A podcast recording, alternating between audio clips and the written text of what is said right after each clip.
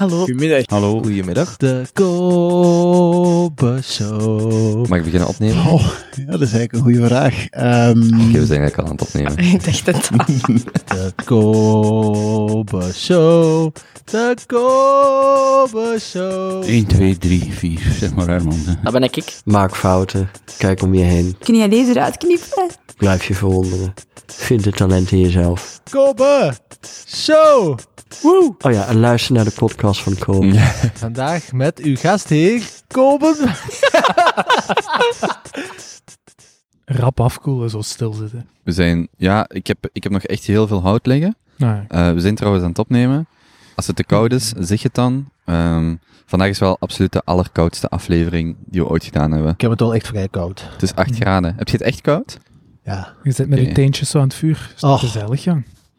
Hey, en dat is laat- heel gezellig. later gaat uw kleine komen zo, oh papa, dat was zo cool dat jij dan aan 8 graden zat te podcasten tijdens de lockdown. dat is echt zo. Dedicatie. Ja, dat gaat hij zeker zeggen dan. Ja. Hmm. Ik lig morgen vroeg, denk ik. Wat is dat, binnen een tiental uur? Aan Oostende in de zee. Och, jong. Ik heb, ik heb deze week met een 5-4 wetsuit, dus dat is 5 mm neopreen aangekregen. En morgen vroeg liggen we ervan uitgaan dat je die in deze tien uur niet kwijtspeelt. Dat zou zomaar kunnen gebeuren. Ja. Oké, oké. Wacht, ja. Moeten we... We mogen nog niet beginnen met inside mopjes. Moeten we ons zo eerst voorstellen. We zijn Ah. al aan het opnemen. Oké, Eh, stel ons maar voor. Maar dat voorstel, ik- ik- heb je nu niet herinnerd wat dat ons dierbare luisteraar Merel daarover heeft gezegd? Moet ik het nog even herhalen? ja, zeg dat nog eens. Kobe, er is niemand nieuw die naar de Junto luistert. Ze kennen jullie allemaal. Als ze moeten weten wie dat jullie zijt, dan luisteren ze wel naar een andere aflevering. En ga alsjeblieft verder dan die eerste drie vragen, want de rest heb ik nog nooit gehoord. Maar dat tweede, dat is niet erg. Maar gaan we ons niet meer voorstellen. Inderdaad. Gewoon heel kort. Ik vind dat raar als ze ons niet zouden voorstellen. Hey, heel kort. Doe eens. Elle, Nee, jij. is- Ja, ja, hup. alle drie. Ja. Kobe, Niet zo hard schreeuwen in de microfoon. Kobe. Grootste voice en grootste vetzak van Vlaanderen. Nee, dat zit jij bij. Teun. Meest vergeetvolle surfer van Vlaanderen? Ja? Nee? Oké. Jonas. Beste niet-officiële developer van Vlaanderen. Niet afgestudeerde developer van Vlaanderen. Dan neem ik erbij. Goed zo? En nu Kobe Benny. En u zelf nog? Benny. Benjamin eigenlijk. Grootste visionair van Vlaanderen. Oké, dus wij hadden even voor de podcast de vraag of we nog iets zouden doen aan de reeks van vragen. Ja. Ehm, zodat we toch eens aan die andere vragen geraken. Maar Benjamin, jij zei... ehm, Oh, wacht. Nog eerst, shout-out, dankjewel aan de beste gastvrouw Beste gastvrouw. van, eh, van eh, Vlaanderen, dat we hier mogen zitten. Hoe pittoresk is eigenlijk dat wij een podcast aan het opnemen zijn aan een vuur, terwijl wij aan het kijken zijn hoe de Astrid een kerstboom aan het versieren is. Ja. Kerstiger als deze is voor mij deze jaren wel echt nog niet geworden. Dit is Echt. subliem. Ik vind het wel heel lief. Ik voel Zo kerstmis echt pieken op deze moment. Het is echt hard aan het pieken. Oké, dus... ehm ehm, jongen, over... Ja, nee, ik ga nog niet beginnen. Ik ga nog geen flauwe mopjes. Ehm, wel, jong. Nee, ja, het ging... ging nee, nee, nee, nee. Zelfs. ehm dat van dat bef. Allee, aan Kobe. Wat? Kom, leg het nu uit. Dat direct, weet je ik heb wel. het nu toch al Het gezien. De ging, luisteraar heeft Bef gehoord. ik denk dat zo'n stukje ging over zo... Van dat befboxje. Nee. nee, niet van dat befboekje. Nee, maar dat, zo, het ging zo over zo... wa- wa- zo van... Het ging over hoe dom onze humor is aan het worden. Ah, ja, ja, ja. Ja, ja, ja dus met de lockdown. Ja, dus dat hoe dom onze humor is aan het worden. En dan zei ik, ehm, ja, want ik heb deze week echt veel te lang zitten lachen met het feit dat ons geld vroeger als BEF werd afgekondigd, afgekort. Oké, in ieder geval. Eh, ja. Ehm, dus, jij had een opmerking over die vragen. Over die...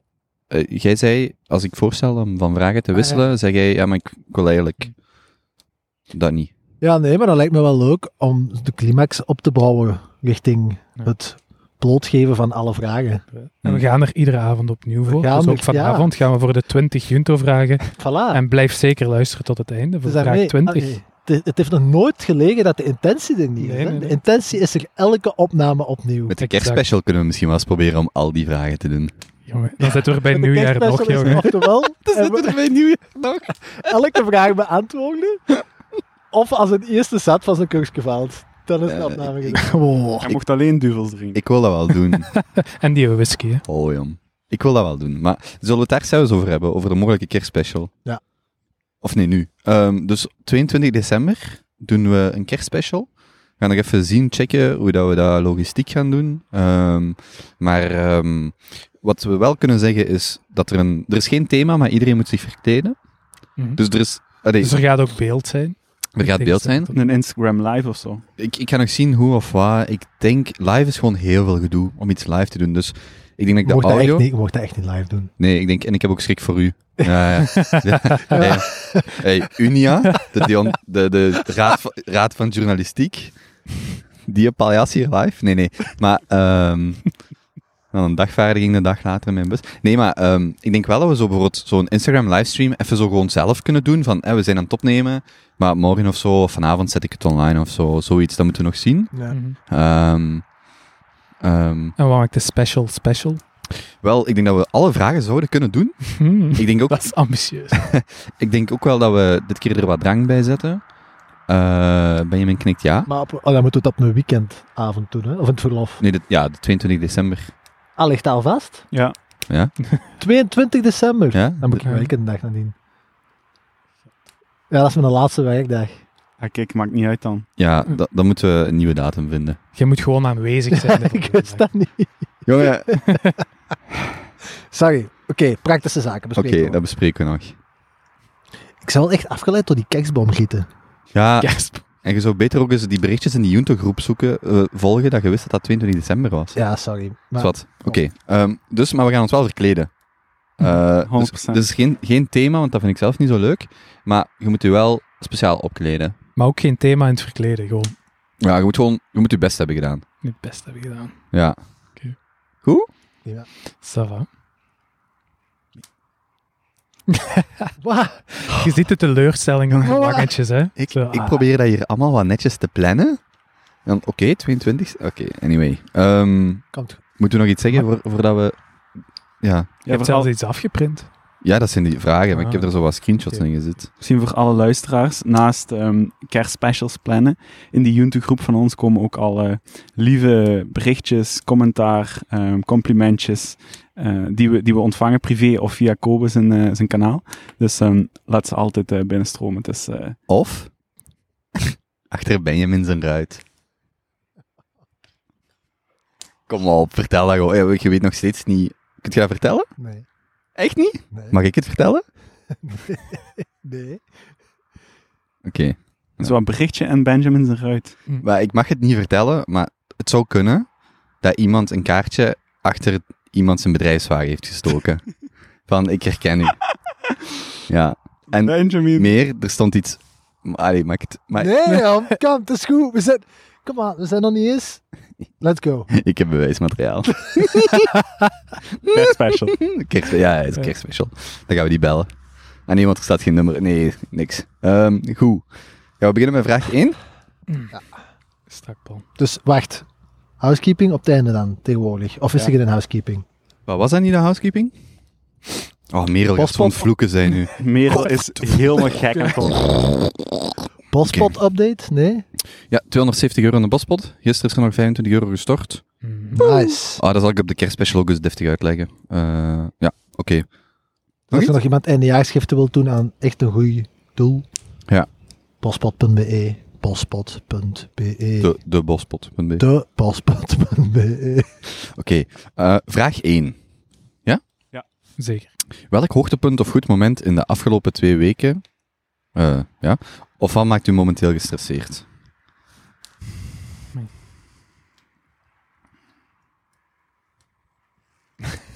Go. Blikjes rondgeworpen. Ja, ik heb wel iets. Shoot.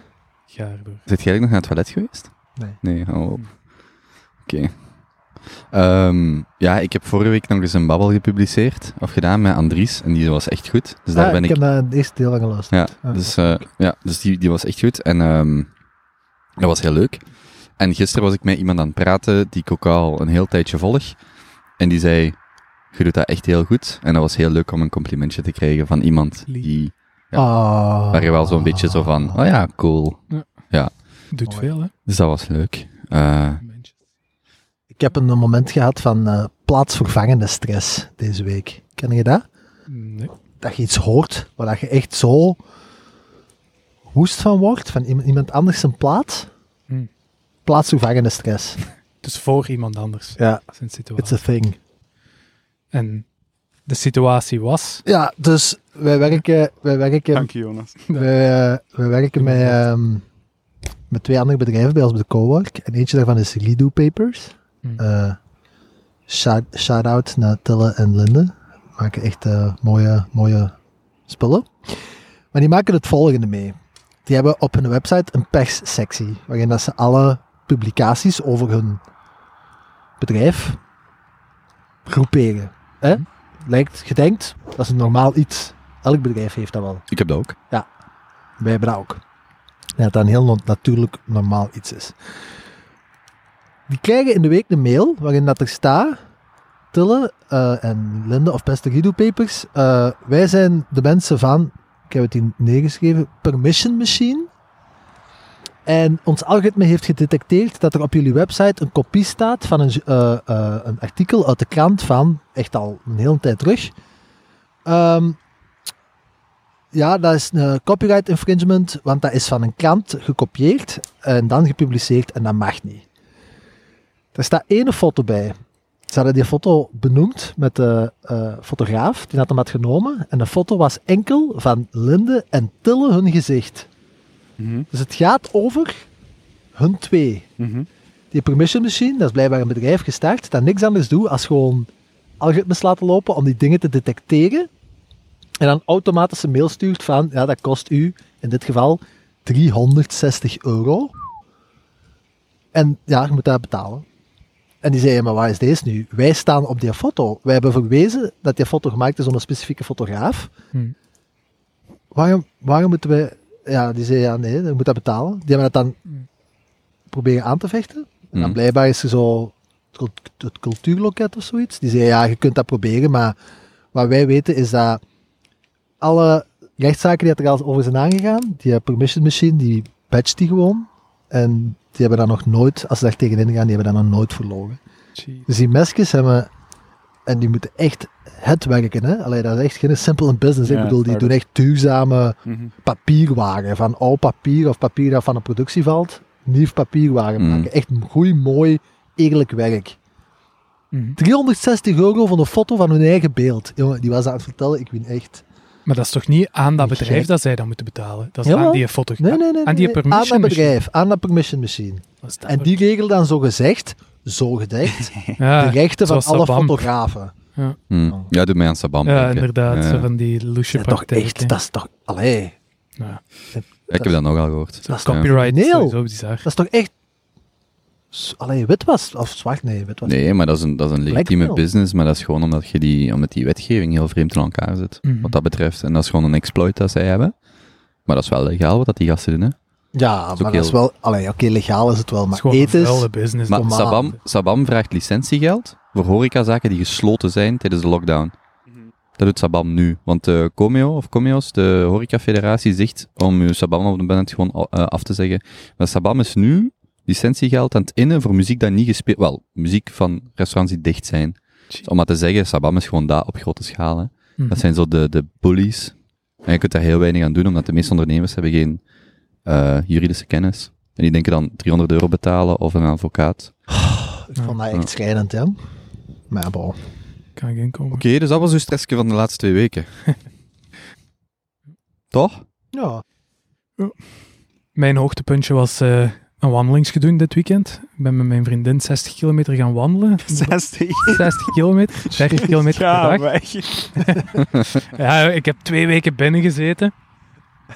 Eh, we zijn aan de Kalmthoutse Heide daar begonnen. Is, dan- is dan de oplossing niet dat je gewoon door de week wat meer buiten komt? Shh, dat zijn details. Jong. Ik rol pas laat uit mijn Ik heb bed en twee weken binnen gezeten en ben ik twee dagen gaan wandelen. Dat is niet te doen, jong. Tegen dat ik goed en wel wakker ben, is het terug donker. Dan kan ik niet meer Hmm. naar buiten, jong. Dat is te laat. Maar ik heb nog wel aan jullie moeten denken, want we zijn zo van boven aan de campen gaan wandelen. Welk, wacht, Ah, dat is mooi. snelle vraag. Welke, tijdens het wandelen, welke aflevering heb je geluisterd? Eh, ge- geen commentaar, geen commentaar. Nee, dat is er niet van gekomen. Maar dus, hè, we waren aan het wandelen naar beneden. En het is echt toch wel een paar keer boven gekomen van, ja, ik ken niet zoveel volk van de campen, maar zo'n paar man van de Junto. Hm. Allemaal wel fijne, fijne boys en gezellige mensen en heel vriendelijk. Ik had dat nog geen twee seconden gezegd tegen mijn vriendin en we steken een straat over. En no shit, zo'n klein wit autootje komt daar aangereden tegen 90 per uur. We zitten in een bebouwde kom, de, de, ja, wat is dat, een zebrapad aan het oversteken. Dan vind ik het fijn om ook effectief over te steken. Die moet remmen totdat hij slippend gestopt is. Twee seconden geleden gezegd, sympathieke mannen daar uit de campen. Ik draai me om, die begint te toeteren. Echt zo een, een dikke boerinnenvrouw leunt zo naar voren, drie keer haar vinger aan het uitsteken, toertjes aan het draaien en verder gereden.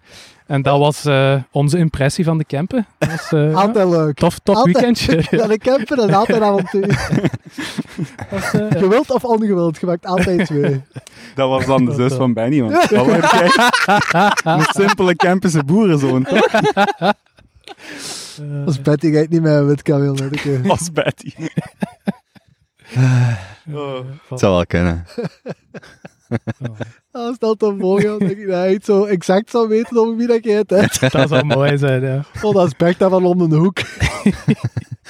Voilà. Frisse neus en deze week campus bij- gastvrij. Deze week bij ons op de Nationale straat waren we serieus aan het ruzie maken. Ook zo'n fietser en voorbij aan het schreeuwen, echt aan het vechten, erop aan het meppen. Dus, eh, van die frustratie. Dat is gelijk dat wij vorige, dat we twee keer geleden terugreden van hier en dat ze op de autostrade Jongen, naar Krakau Dus wij, dus wij rijden terug en eh, hier aan Zwijndrecht stond zo in de richting dus van Gent, stond eh, het verkeer stil en dat zijn drie rijvakken. En oh, twee camions op twee rijvakken hadden dat eigenlijk geblokkeerd, of dat, allee, zwart, dat stond zo wat vast.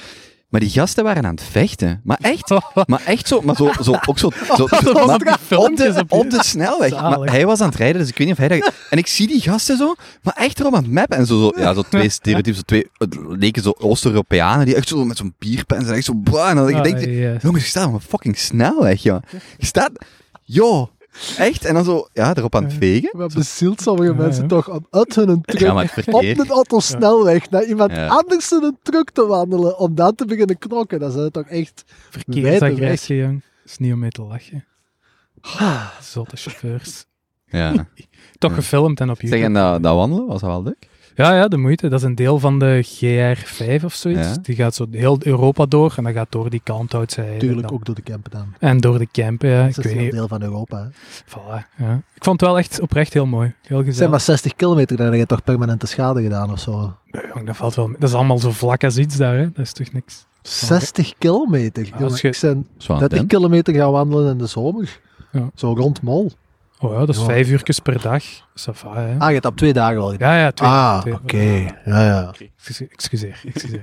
Ja, Ja, nee, twee is nog altijd chapeau, hè? Ja, we zijn daar in een Airbnb In een ah ja, ja, Airbnb. gebleven. In Oké. Ik wil eens met u nog naar die brug gaan, hè. Ik, heb u zo, ik zal in de Ja, show notes ja, ja. Er is zo een heel Ja. coole brug ergens in eh, eh, Wallonië, waar dat ze eigenlijk ehm, de rivier of de stroom of het kanaal over of langs de autosnelweg hebben gebouwd. En dat is zo'n heel, als je dat beeld ziet, je vergeet dat nooit, dat is zo heel iconisch. Ik kwam daar op Reddit, kwam daar voorbij en ik zo, Mhm. ah, dat is gewoon in België. Dat is echt super vet om dat te zien. Ja. Dus ze hebben eigenlijk, de- ik geloof dat de autosnelweg gaat dan, en daarboven hebben ze dan dat kanaal gebouwd, Ah, waar ja, die ken boten dat. door kunnen. Ja, ja, ja. Maar dat is, dat Nederland? Nee, dat is in België, dat is in Mhm. Wallonië. Dat is zo het enige kanaalbrug eigenlijk. Ja, Ja, ja, ja, ik heb Ja, het ook al gezien. Ik ben er Ja. afgelopen jaar heen geweest en ik Ja. wist niet dat het er was. Wij komen daar aan en het lijkt net alsof je zo ehm, het bad guy kasteel van een James Bond film ziet. Zo ziet het eruit. Oké. Dat kanaal. Of wat? Heel die, die, heel die, dat overzetmechanisme voor die boot. Ja. Ah, ja. Maar jij hebt nog iets anders voor. denk ik. Ah, oké. Jij hebt de, het verzet van Mortier, Mortier of zoiets, of hoe noemt dat? Zo kunnen. Ik ben geen. Dat is dat eh, ze zo bootexpert. mechanisch de boot Ja, ja, ja. opheffen en verplaatsen. Dat is nog iets anders. Je hebt ook echt... Ja, dat doet mij zo denken aan zo die perspectiefschilderijen Ja. van een bepaalde... Exact. Ja. Ja, ja. Dat is echt gewoon een kanaal. En dat is een brug, gelijk als voor een auto, maar dan een kanaal. Mhm. Dus die boot vaart gewoon verder. Maar even gaat het eigenlijk gewoon... Hangt hij eigenlijk in de lucht, cool. quasi. Mhm. Dat is echt Sick. bonkers. Oké. Cool. Ik heb ook nog een meegemaakt de afgelopen maand. Ik ben ehm, sinds kort dan verhuisd naar Gent. En ik ben erachter gekomen dat ik eigenlijk een, eh, een kat in een zak heb gekocht. Met mijn nieuwe huisgenoten. ik, De eh, welke? Vertel, vertel verder. Ja, dus ehm, eh, ja, je gaat eh co-housen, dus dat betekent dat je op sollicitatie moet. Ik heb mijn beste beentje daarvoor gezet. ehm, en ik kwam terecht bij Mathieu en Laura. Mhm. Shout-out naar Mathieu en Laura. Ze zijn zeer toffe huisgenoten. Mathieu is een surfer. Ehm, Laura is een eh, zeer knappe jonge madame. Eh, en ik, ik kwam er binnen al een heel goed eerste gesprek. En ik, ik vertrek en ik dacht, fuck, dit, eh, dit zit goed. De, ik, dit is eigenlijk in de chacoche. Ehm, maar ik, ik, ik wist niet van, hoe gaat dat daar zijn? Laura en Mathieu, nog een kerel erbij, twee gasten, één meisje. En toen kwam er ook achter dat die, eh, Laura een kleine acht jaar jonger is als mij. En Dus- woonden die al lang samen? Die woonden al twee jaar samen. Oké. Ja, dus er, ehm, dat, dat, wa- dat, was echt al, dat was echt al dikke vriendjes, die twee. Maar dan had het toch een beetje over moeder, nee? Wacht, maar jij werd wel zeker dat je wou gaan... Ik was zeker dat ik wou gaan co Ik heb liever dat het er van boven als van onderuit komt. Zo ongecontroleerd. Eh? Kempse boerenzoon. Klein spauken. Ja. Maar jij wist wel dat je terug wou gaan co-housen. Ja, ja, Want als je- Oké, oké. Ja, Mathieu is een surfer. Ehm, ik wist dat het chille mensen waren, dus dat, klikt allemaal wel. Ehm, en ik, eh, ik kom dan ja, binnen. Ik, ik ben geselecteerd. eh, ik, ik, mag, ik mag erin trekken. Ehm, en ik merk zo al vrij snel van... Shit, maar die twee, dat is wel iets speciaals wat die hier hebben, hoor. Heel, vrij aanhankelijk, vrij speels. Laura hangt altijd zo'n beetje rond hem. Ik, ik kom binnen en ik denk van... Amai, als dat hier zo gaat zijn, wordt het hier wel heel gezellig. Ehm, en Je dacht, nou kijken, daar te kunnen aanhangen. Nee, ik, dacht, ik, Voel- ik, wist, ik wist gewoon letterlijk niet wat ik ervan moest denken. En ik, ik Maar voelde je wat jaloezie? ja, niet zozeer jaloezie, maar eerder iets van... Had ik wel willen zijn. Daar ga ik nu niet op antwoorden, maar... eerder iets van, waar, waar, gaat dit, waar gaat dit heen gaan? Dat Als is wel dit- een soort- journalistiek trucje dat je hebt geleerd. Dus. Wat? Wat? het is niet A, maar, maar het is A. Ja. eerder iets van, wa- wat gaat dit geven als we... ehm, als dit soort van, van eh, losbandigheid en affectie met heel het huis gedeeld wordt. Op die manier, Hmm. right? Eh, en, en ik merkte dat... Dat is, dat is een Gent, hè? Het is in Gent, ja, dus het is allemaal iets vrijer daar. Eh, het, is, het is iets anders dan Antwerpen. Eh, maar eh, ik merkte, iedere keer als ik ging slapen, leek het net alsof zo de speeltijd voor die twee nog begon. Dan, dan, Hij is nooit bovengekomen tijdens die sollicitatie. dan kropen die bij elkaar in bed en dan begonnen die serietjes te kijken. En dan, Maar joh, dan zeiden ze van, ja, kijk, we kijken wel eens een serietje en dit en dat. Ehm, en op den duur... Dun. Wacht, wacht, wacht, laat me even... Wa- Wacht, laat hem, maar laat hem vertellen. Ja, Benny. sorry. Dus eh, we, zitten, we zitten samen op café en ik zeg van jongens, wat is dat hier nu met jullie twee? Jullie hebben toch wel echt iets speciaals going on? En de Mathieu zegt van ja, ja, Laura is wel echt met een bestie. Is wel echt met een bestie. En zei, oeh ja, het is met een bestie. Leuk, leuk, leuk. en eh, ja, ik ga, op, ik ga op reis, ik ga surfen. Ik kom terug thuis en ze hebben een Halloween party georganiseerd en iedereen vliegt stevig in het bier. We zijn bierpong aan het spelen. En Laura en Mathieu zijn in hetzelfde team en die maken ons falikant af. Ze, ze, ze ownen ons tot en met. En ik zie Laura rond Mathieu zijn nek vliegen. En ik zie haar zo op het laatste moment haar mond wegtrekken. En, een- en een gewoonte ontwijken die ze eigenlijk drie weken lang Mm. niet heeft moeten wegstoppen.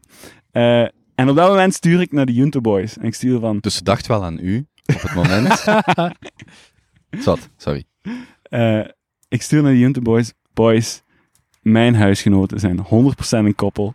Als dat zo is, dan gaan we op restaurant. Weet je nog dat ik dat heb gestuurd? Ah ja, dat is juist.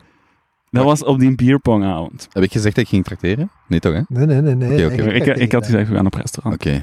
Ehm, en even later, eh, een paar weken later, ik, ze geven nog steeds niks toe. Maar Mathieu en ik, we kijken op een, op, naar elkaar op een manier dat we allebei weten van, sowieso dat dat niet gewoon serietjes kijken is wat jullie daar doen naar bed. Eh, dus er is zo een, een licht vermoeden, maar het wordt niet uitgesproken. Ehm, en twee weken later gaat Laura een, eh, een, eh, een tapijt halen. En Mathieu vindt het niet dat, dat tapijt. En ik hoor ze een uur lang ruzie op een kamer. De volgende ochtend kom ik naar onder en ik zeg van, jongens, no fucking way dat twee huisgenoten een uur lang ruzie over het tapijt dat je binnenhaalt. En Laura zegt zo, ja, nee, Teun, sorry. Maar tijdens uw reis hebben we besloten dat we een koppel zijn. Hmm. Mooi. Dus ja, ik woon nu in een huis met een koppel Oh. in plaats van twee Maar- huisgenoten. Wilt je dan terug verhuizen? Nee, nee, het is heel cool. Er is eigenlijk niks veranderd. Eh, het, is, het is chill. Yes. Dus wij gaan op restaurant. Ja, dat is eigenlijk de conclusie dan. Dus je hebt twee keer verloren. Ja. Oh, jong. Maar hoe lang, hoe lang zit daar dan nog? Allee, wil je dan op een duur niet hun eigen? Nee, die, nee dat is, dat is, die, zij kijken nog uit naar co-housen. Eh, er komen veel vrienden over de vloer, dus eh, het is allemaal oké. En hoe oud is die Mathieu? Mathieu is 29. Ah, dus dat scheelt ook echt gewoon acht jaar bij hen. Ja, dat scheelt wel een Ook paar. wel zalig is Ja. dus dat jij een bad hebt. Als er één ding is wat ik mis, dan is het wel zo goed in bad kunnen gaan. Maar ja, ik heb dat alleen met dat douchen bij mij. Ja, dat bad, dat ziet soms dingen bij ons. Dat, dat kan ik Zou je dat ook missen als je met een koppel samenwoont? Ehm, ik heb wel veel ontsmettingsmiddel tegenwoordig. Oké. Mooi. Nee, maar ik vind zo een... Jongen, eens een keer een bad nemen. Is wat. Oké. Maar dus... ehm, Dus ja, ik had in een, in een zaak gehuurd met mijn co-housing, maar eh, Mm. uiteindelijk valt het wel mee. Oké, wanneer is de housewarming? Na de lockdown. Nou, lockdown. We hebben daar nu al zoveel verhalen van gehoord. Ik ben ook echt benieuwd om die mensen eens te ontmoeten. Zij, zij jullie ook. Alright. Misschien kunnen we daar eens een opname doen. Oké. Kunnen we effectief doen. Op locatie in Gent. Oké. Ehm, en dus de Junto Boys gaan mee op restaurant. Ja, we zullen eens eh, iets, eh, iets plannen. Oké, is goed. Goedenavond in Gent. Ehm, Oké, we zitten aan vraag 1. Hmm. Vraag 2? Ja, go for it. Of de laatste. Nee, nee. Wacht. Heb je in de laatste weken een noemenswaardig essay, boek of podcast gelezen of gehoord? Ligt dat aan mij of vond dat ik echt warmer en warmer? Dat wordt warmer en warmer. Wel, houd op, ja. Kun je wat? Kun daarachter, ja. Kun daarachter gaan. Alright. Dat is ehm, omdat, dat is omdat jij het koud had. Ja, ik weet het. Dank u. Ik, eh, ik heb twee dingen genoteerd. Eerst een podcast. Ehm, ik weet niet dat sommigen die mensen al kennen. Zo niet, dan valt die voor mij ook zeker onder vraag 7. Interessante mensen. Is dat 7? Luisteraars hebben geen idee wat vraag 5, 6, 7, 8 en verder is. Ja. Maar ja, waarschijnlijk Oké, vraag 7. Ik heb even een voorproefje. Maar eh, nee, dus Nick Kokonis. Ken jij iemand die al eens gehoord? Nee. Echt eh, Niks. een heel interessante mens. Die eh, is Wall Street broker geweest en die heeft dan op een bepaald moment, ja, na een vrij succesvolle Wall Street carrière gedaan te hebben, eh, goed wat geld te verdienen, heeft hij eigenlijk zoiets gehad van, hmm, toch niet. Hè? Het, het, het 9 to 9 bezig zijn met eigenlijk alleen geld te verdienen om geld te verdienen, hè? niet vanuit een andere activiteit. Dus hij heeft daar dan na een tijd zijn boeltje gepakt. Dat was ook echt een heel zware talep van mensen naar je hart komen. Ehm, en die is dan ehm, een restaurant gestart. Die heeft een chef tegengekomen waar hij van dacht, ja, dat is echt de man. Ik voorzie al het zakelijke kant van, eh, van het restaurant en die wordt met een, met een hoofdchef. Ehm, die zijn dan gestart en die zijn vrij snel keihard geboomd. Dat restaurant noemde Alinea. En Mm. die zijn, ja, die Nu- komt ook nu. in ja, ja, chef's table en zo. Ja. Dus hij is op vrij korte tijd uitgegroeid tot het beste restaurant van de wereld. Die chef heeft een ongelooflijk traject afgelegd. Die is van, ja, meest beloftevolle jonge chef. Kunnen we daar gaan eten? Eh, het zal van de bitcoin afhangen. Eh die is dan de meest beloftevolle jonge chef eh, ter wereld. Eh, en het meest succesvolle restaurant in Amerika te openen. Eh, twee jaar later eh, keelkanker eh, waargenomen. Eh, zijn smaak verloren. Zijn restaurant blijven doen. Succesvol. Dat zit allemaal in die, in die chefstable. Eh, maar dat is, dat is, dat zijn verhaal. Maar die Nick Kokonis, ik heb hem al gehoord op Tim Ferriss. En dat is echt een extreem boeiende man. Dus niet alleen heeft hij in dat restaurant helemaal mee gestart vanaf het begin. Maar daarnaast is hij ook een start-up begonnen. En dat vind ik wel even interessant om te delen. En heel die zijn, zijn een andere business dan, zijn start-up, kwam vanuit de frustratie dat eh, het boeken van een tafel op een restaurant eigenlijk super onlogisch is.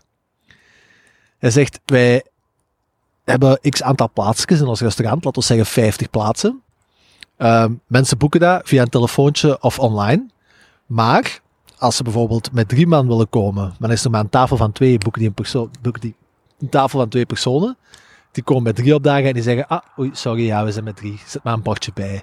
Maar ja, als dat gaat over een drie-sterren restaurant met een inkoop van zoveel honderden euro's en al die miserie dat erbij komt kijken, bij oeps, een extra man. En vice versa, mensen die voor zes reserveren, enzovoort, enzovoort.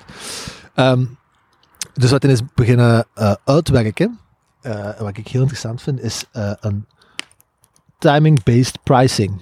Die zegt, het slaagt eigenlijk toch op niks, dat als je in Alinea zou willen komen eten, wat het beste restaurant is van de wereld, en je wilt dat doen op een zaterdag of een vrijdagavond om 7 uur, wat de beste plaatsen zijn waarin dat eigenlijk iedereen wilt komen, dat dat even duur is als dat jij op een dinsdagavond of een dinsdag lunch zou willen komen eten. Want die vraag is op die momenten veel lager. Mm. En dat is eigenlijk zoiets waar dat je, dat is, ik vind dat heel interessant. Dat ze gast heeft die- gewoon lunchmenu's en dinermenu's gedigitaliseerd. Nee, de pricing erachter. Dus jij je kunt nu naar die website van Alinea, je hebt dat dan eerst met Alinea gedaan, en dan kun je dus online zie je alle tafels dat die hebben voor de komende maanden. En je kunt die tafel boeken, en jij moet die tafel ook op front betalen. Hij zegt eigenlijk, als je naar zo'n restaurant gaat, dat is gelijk als dat je naar een concert gaat, dat is gelijk als dat je naar de cinema gaat, en we vinden dat maar normaal dat wij op al die andere entertainmentzaken op voorhand moeten betalen voor ons ticketjes. Maar als je naar een restaurant gaat, nee, nee, nee, nee, dan is het Mhm. echt not done om 20 euro of zelfs nog maar 20 euro op voorhand te betalen. Ehm zodat je ook niet meer van die eh, aspecten zit dat je heel je huis zo gezegd hebt, het verkocht al die ingrediënten inkoopt en dat er 10% niet komt opdagen, wat blijkbaar de norm is in de restaurantsector. Hè. En zo, heel, die, heel dat aspect heeft hij dus uitgewerkt. Dus dat je bijvoorbeeld op dinsdagavond boekt en maar eh 80% betaalt van wat je bijvoorbeeld op een vrijdagavond betaalt, of denk dat de delta zelfs nog groter is. Hmm. En daar is hij nu eh, heel succesvol aan het eh, exporteren over heel, ja, alle horecazaken kunnen zich daar nu bij aansluiten. Maar deze idee was, en dat vond ik een heel interessant concept, gewoon, dat is bij een paar sectoren is dat eigenlijk, zou dat over de ganse lijn kunnen gaan implementeren. Personal training, waarom kost dat evenveel Mm. eh, een dinsdag om 11 uur als, een, Ja, als na het werk waar dat iedereen personal training wilt. Ehm, ja, noem maar op. maar dan met die upfront betaling is wel nog iets anders. Hè? Je moet ook kijken naar het risico dat, het zo, eh, dat het, de zaak nog bestaat als je gaat. Weet je nog dat jij mij doorstuurde dat je zo voor volgend jaar voor 36.000 euro zo'n eiland kon huren? Oh ja. Een jaar Ja, lang? ja. Goh, dat was pas een goede Dus, dus je betaalt 35.000 euro, je mocht er een heel jaar lang ergens zo op zo'n eiland gaan zitten. ideale- Op een villa met een zwembad in, de, in de zee. Maar luister, ideale exit scam, hè. Je verkoopt dat nu, je casht je geld, het bedrijf gaat failliet en je klant krijgt niks. Dus in de, in de, bij restaurants kan ik heel goed begrijpen dat heel veel mensen op voorhand niet willen betalen, omdat dat de facto een business is, waar je zegt, oh ja, betaal maar een half jaar op voorhand en ze zijn ineens failliet. En Ja, bij weg. drie sterrenzaken, gelijk als Oh, die nog meer- die kunnen die... Nee, jong, dat is niet waar. Dat is niet waar, Jacob. Hoeveel drie sterrenzaken zijn er in België bijvoorbeeld? Hoeveel als die mannen dat ene keer lappen, Ja. heel weinig gaan er van drie Drie- sterrenzaken. Nee, nee, ja, oké. In België? het algemeen. In, in, verhouding, Restaurants in het algemeen, in dat is. Maar op dat niveau... in verhouding sterrenzaken tot algemene. Ik, ik geef nog liever mijn geld aan een brasserie. Ja, sterrenzaken wel. Dat Ja. wel, dat is waar. Ja. Die gaan, drie sterrenzaken niet, hè. Er zijn, in heel België zijn er nog maar twee drie sterrenzaken geweest. Mhm. Dat is allebei wel fatsoenlijk af. Maar Want ik- als die mannen dat doen, is die een brand en in hun magen aan de kloten. Dat kunnen die toch niet doen. Mogelijk. Mogelijk. Maar Po, in elk geval, dat boomt gelijk als zot. Dus die heeft wel echt iets gevonden. En ik vind dat een heel interessant concept, van dat wij het zo... Maar eigenlijk accepteren. En in deze tijden van de algemene miserie van een horeca, was dat voor mij ook echt zoiets van, allee... Als je nu ziet is dat je kunt doen om die sector te helpen, is dat soort van businessmodellen gaan introduceren. Mhm. Van, allee, behandelt die mensen gewoon ook met respect dat ze verdienen voor het werk dat ze doen, want dat kruipt echt bloed, zweet en tranen. Iedereen die dat ooit in een heeft gewerkt, die weet dat, je weet dat. En dat is blijkbaar echt gewoon een probleem. Hè. 10% van de mensen die daar reserveren komen niet opdagen, of pakken te veel volk mee of te weinig volk mee, en hun omzet keldert, hè. Keldert, hè. Geloof ik. Dus, eh, ja. Sauna's doen dat nu al wel. Zo die, die eh, topspots op zondagavond of op vrijdagavond ehm, tuurlijk. zijn duurder als Ah, ja. bijvoorbeeld een, een maandag vanmiddag. Maar dat is toch raar? Eigenlijk zou het toch al dingen moeten zijn. Kap, kapzaak. Ja. Alles eigenlijk toch met een piek aan vraag. Waarom is die prijsing niet variabel? Is Er was- super raar? Er was afgelopen week toch een kapperszaak die nu charged voor het, tijd, het aantal knipwerk in plaats van een, een verschil tussen man of vrouw.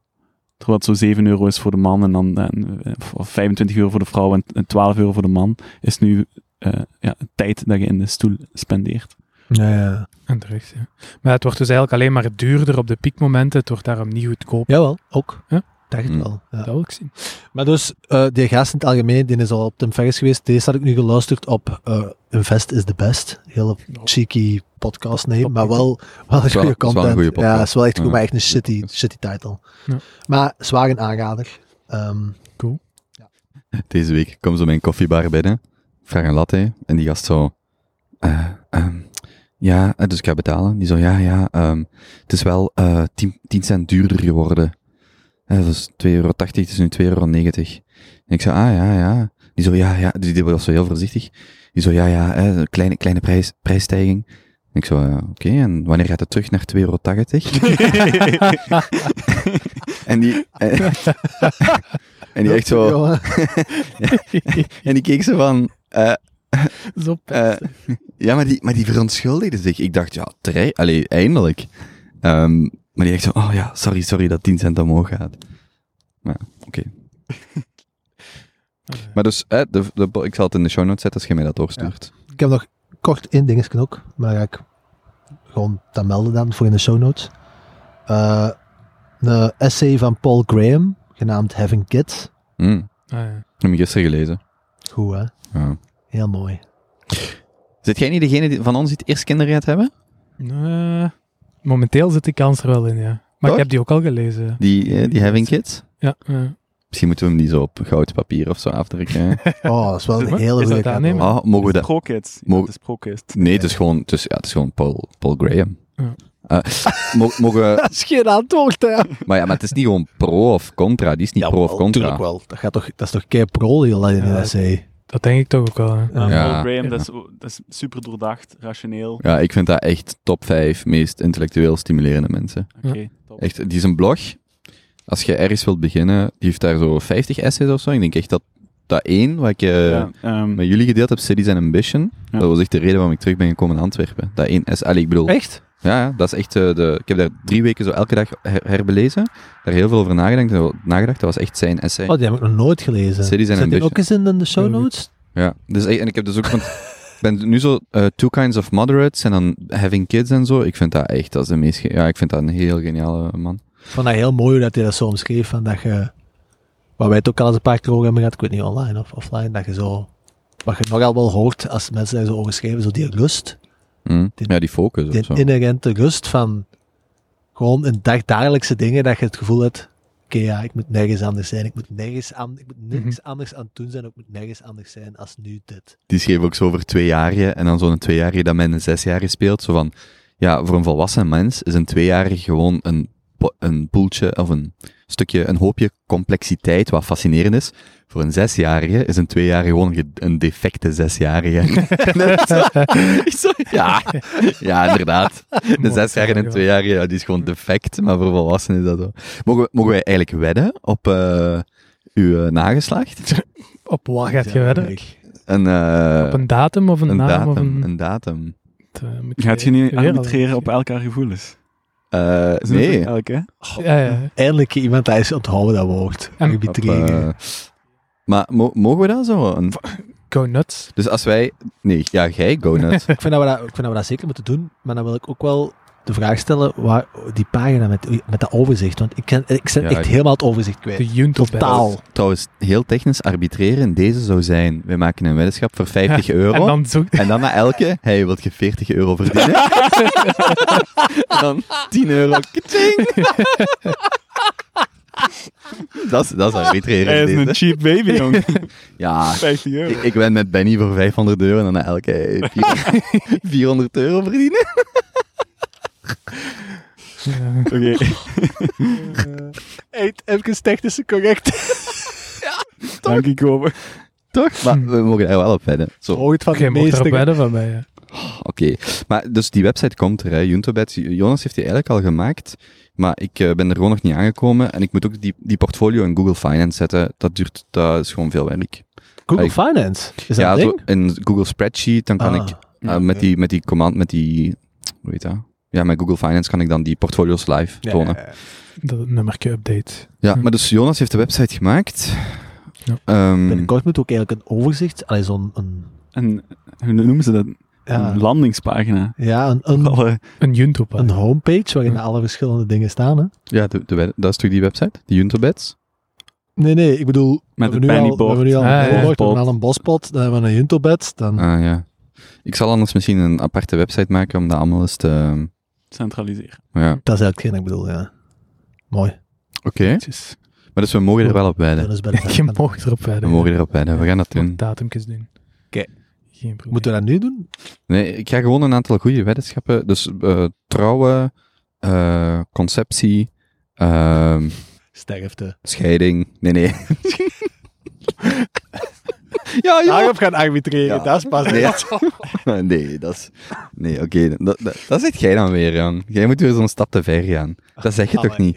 Zwat. Eh, heeft nog iemand een noemenswaardig essayboek of Zegt podcast? de man die aan het arbitreren was tijdens het huwelijk van iemand die dat hem kent. Had nog iets. ik wil verder gaan op die kinderen. Ik heb vandaag iets zots gehoord.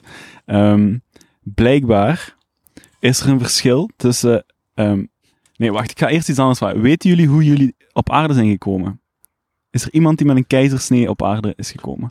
Ah, Ik denk dat ik vaginaal geboren ben. ik ook. Vaginaal geboren? Jij, Benny? Vaginaal. Yes. Ja, ja. Full, Wij zijn- full wij vaginal zijn- klik? Ja, wij zijn ehm, zeer sterke jongens, zeer sterke gezonde jongens. En dat heeft een reden. Club V. Club V. Het blijkt dus... En jij?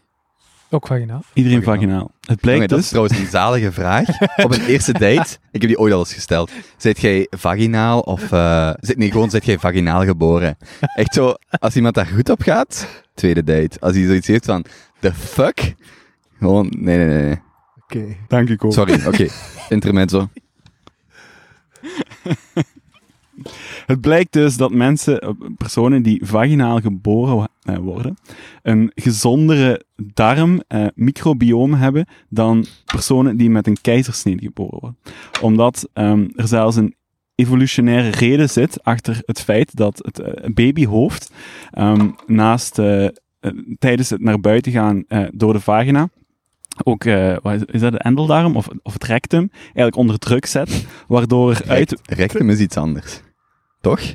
Nee, ja, nee. Ja, de rectum is de aag zelf, denk ik. Ja. En al dagen misschien het toch Maar daar komen toch geen baby's uit? Nee, nee, maar je moet luisteren naar Ah, Ja. Onder druk zetten. dus Ah, onder oh, druk sorry. zet, waardoor er eigenlijk een soort van bedje van uitwerpselen klaar ligt, waar de baby samen met alle vaginale afscheiding en andere microben van de moeder doorheen gesleurd moet worden. Ehm, en, en mogelijk ook wel wat naar binnen krijgt. Maar dat zijn dus effectief de, de microben die ervoor zorgen dat je als baby een gezond, gezonde darmflora hebt. En ze zijn daar zelfs zo zeker van, ze hebben dat nu bevestigd en, en ze zijn aan, het- aan het checken en, en, en mee aan het spelen, dat ze op dit moment aan het testen zijn met een, een steriel compress in de, in de lies te leggen bij vrouwen die... ehm, In, inbrengen zelfs, ja, echt inbrengen. Hè? Dus, dus over heel het goedje heen smeren. Ehm, bij vrouwen die een keizersnede ondergaan. Om daarna dat compress op de baby zijn gezicht te gaan leggen en over Mhm. de huid te smeren. Mm. Ehm, ze ze gaan zelfs zo ver op dit moment dat er een, een, een effectief een beetje stront wordt toegevoegd aan de papfles. Om ervoor te zorgen dat de baby de juiste microben binnenkrijgt. Benjamin, je hebt hier nog iets hangen. Nee, maar, Oh. Maar- Oh, maar dat, maakt, dat is toch ook op zich niet zo vreemd? Dat, je, dat is toch zo het principe van een vaccinatie, geeft een beetje stress mee, waardoor dat absoluut. beter wordt. Maar ik vond dat... ik- ja, Maar- zot. en, wie zijn ze? Want is dat nu in het ziekenhuis van Hasselt? Dat, eh, Je hebt het ook geluisterd, gehoord, ben je? De, wat was het, Noorwegen of, of Amerika? Ja, ja. Canada was Het er was bezig. echt... Het was geen... ah, dat, is wij, dat is niet één wij- experimenteel. Nee, nee, nee. nee, nee. Hm. Dus, dus, ik vond dat ook zo mooi, gelijk hoe je dat zei, dat dat een evolutionaire... Dat er evolutionaire logica achter zit. Dat iedereen altijd dacht van, ja oké, hè, een vrouw zet gewoon druk en als je druk zet en je, ligt daar al 12 uur, ja, dan komt er ook iets anders piepen dan alleen nog een baby. Mhm.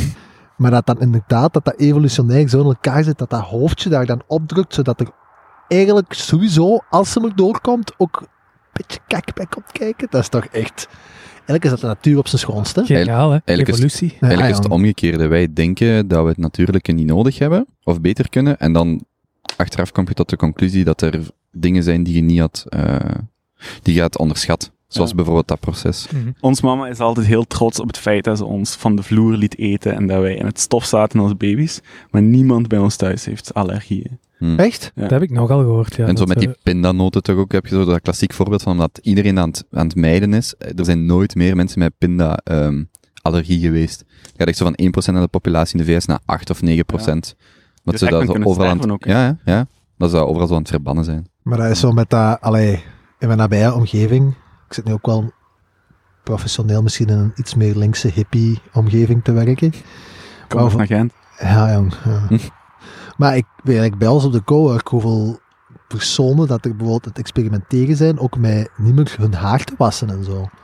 En echt nog maar één keer in de week eh, met zeep uit te douchen, of één keer om de twee weken zelfs. Hm. Echt een paar mesjes die zijn gewoon gestopt met hun haar te wassen. Een van die, die, die al sinds juli de haar niet meer gewassen. Die zei ja, de eerste maand is dat kut. En daarna begint uw haar zich van zijn eigen te reinigen. En je ziet dat daar niet meer aan. Niks. Dat is ook echt kei raar als je erover nadenkt. Hè, Mm. hoe, komt het en hoe is dat toch in trots helemaal snel op het punt gekomen dat we in één keer denken dat wij allemaal Zeep. No. om de dag chemische troep op onze kop moeten smeren. Dat is toch, we hebben dat toch perfect zoveel honderdduizenden jaren zonder kunnen doen. Zeep is er ook wel gekomen voor een reden, hè. Want Hmm. dat was eerst juist, ah, zeep nodig, maar ik maak toch niet uit. Toen Ja, we ja. met de pest zaten.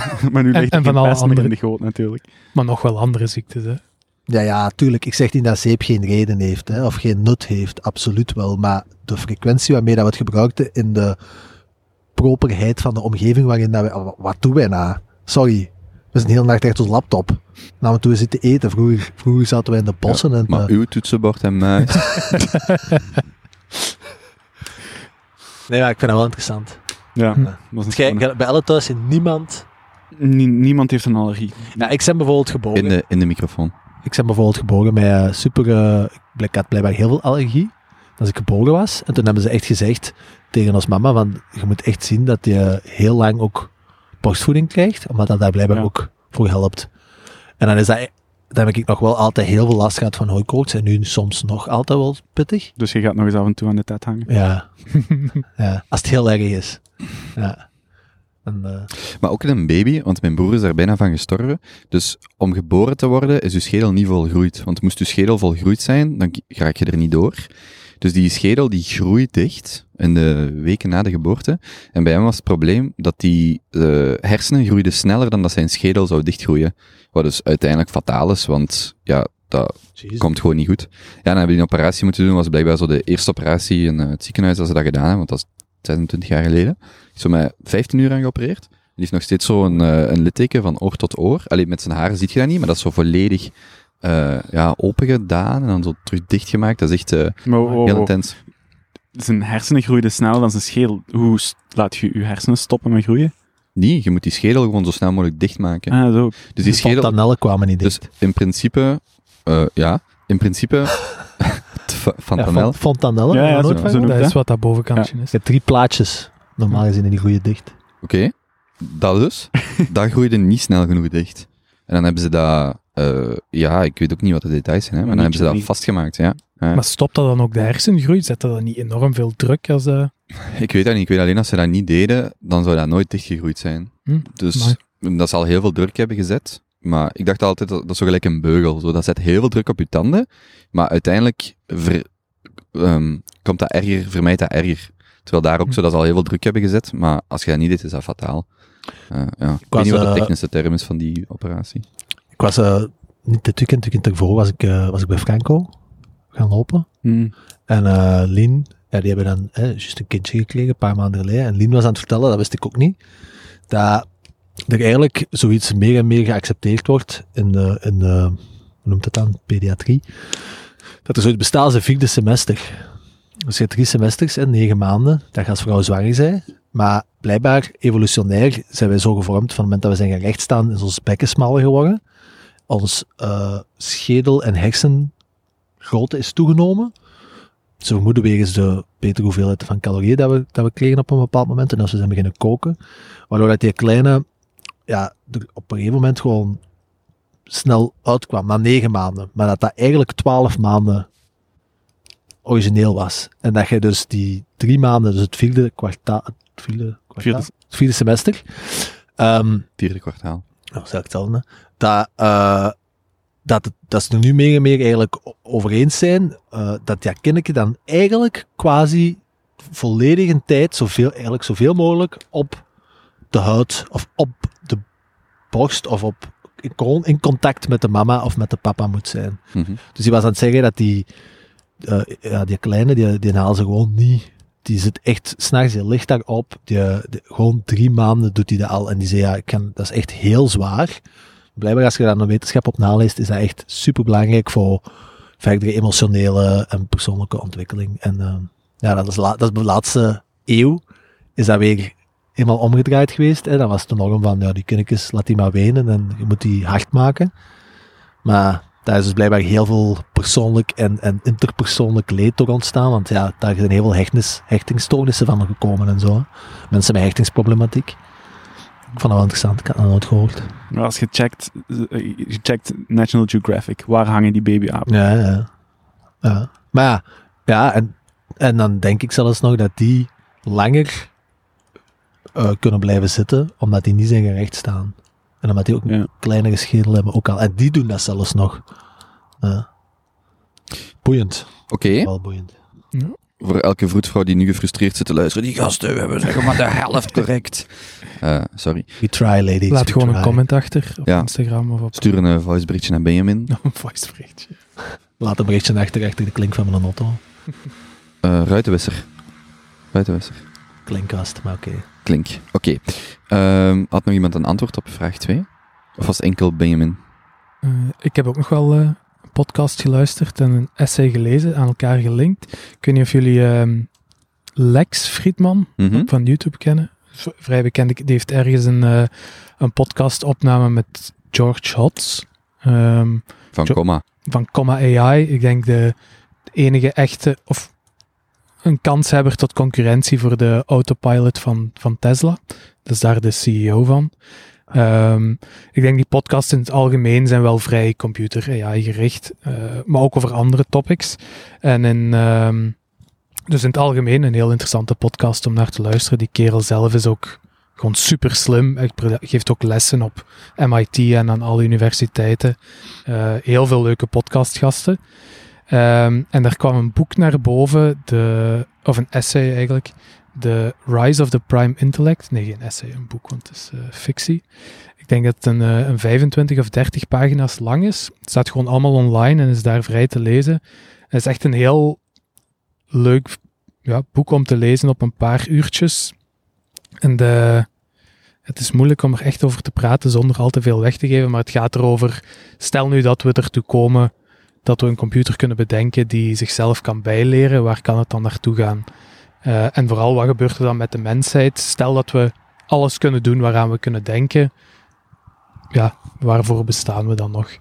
Ehm, dus aanrader om dat zeker te lezen. En die heeft dat geschreven, die gast van... Nee, Comma. dat, ik, hij vroeg aan eh Hots voor zijn top 3 aan boeken of essays. En dat, dat stond in die top 3 van boeken van eh, George Hots. Weet je van welk jaar dat is, dat essay?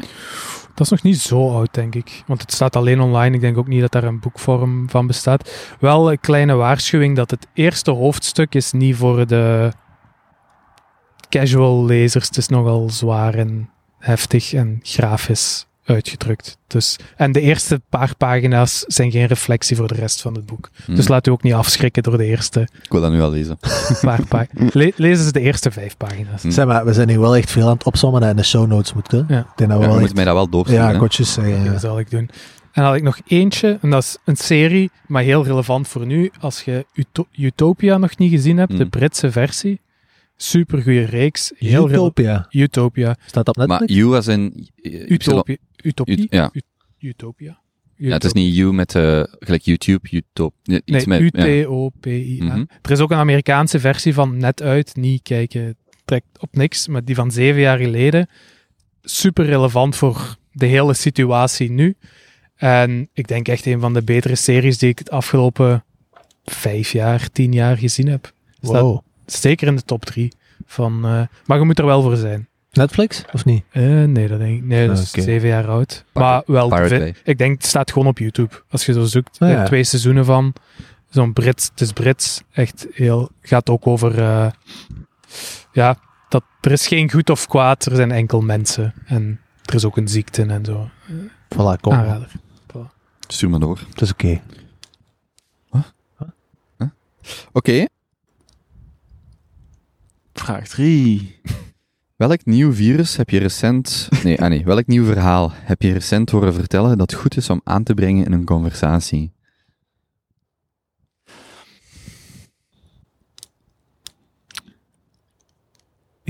Ik heb er wel twee korte. Oké. Het zijn echt verhalen, het zijn meer leuke factoids, maar wel tegenom factoids is dat een ding. Go. Ehm Eén, Amazon. Ik vond deze echt gestoord. Amazon is momenteel, wegens de eindejaarsdrukte en de algemene eh, pandemie en daarbij hogende online shopping spree, 2800 mensen aan het aannemen Om? per dag. We- wereldwijd. Amazon, gewoon, ja, Ja. dat zal waarschijnlijk wereld, dat weet ik niet. Maar niet, dat niet, nee, nee, maar, dat, maar wel niet de verschil, want Amazon zit een heel ander bedrijf. Het is, het is voor Amazon retail departement, en dan nog niet zo'n ja, Hmm. raketbedrijf of weet ik veel Hmm. wat. Amazon, een online retail store, neemt 2800 mensen Hmm. per dag aan. Dus als je nu nog geen job hebt, dan... eh,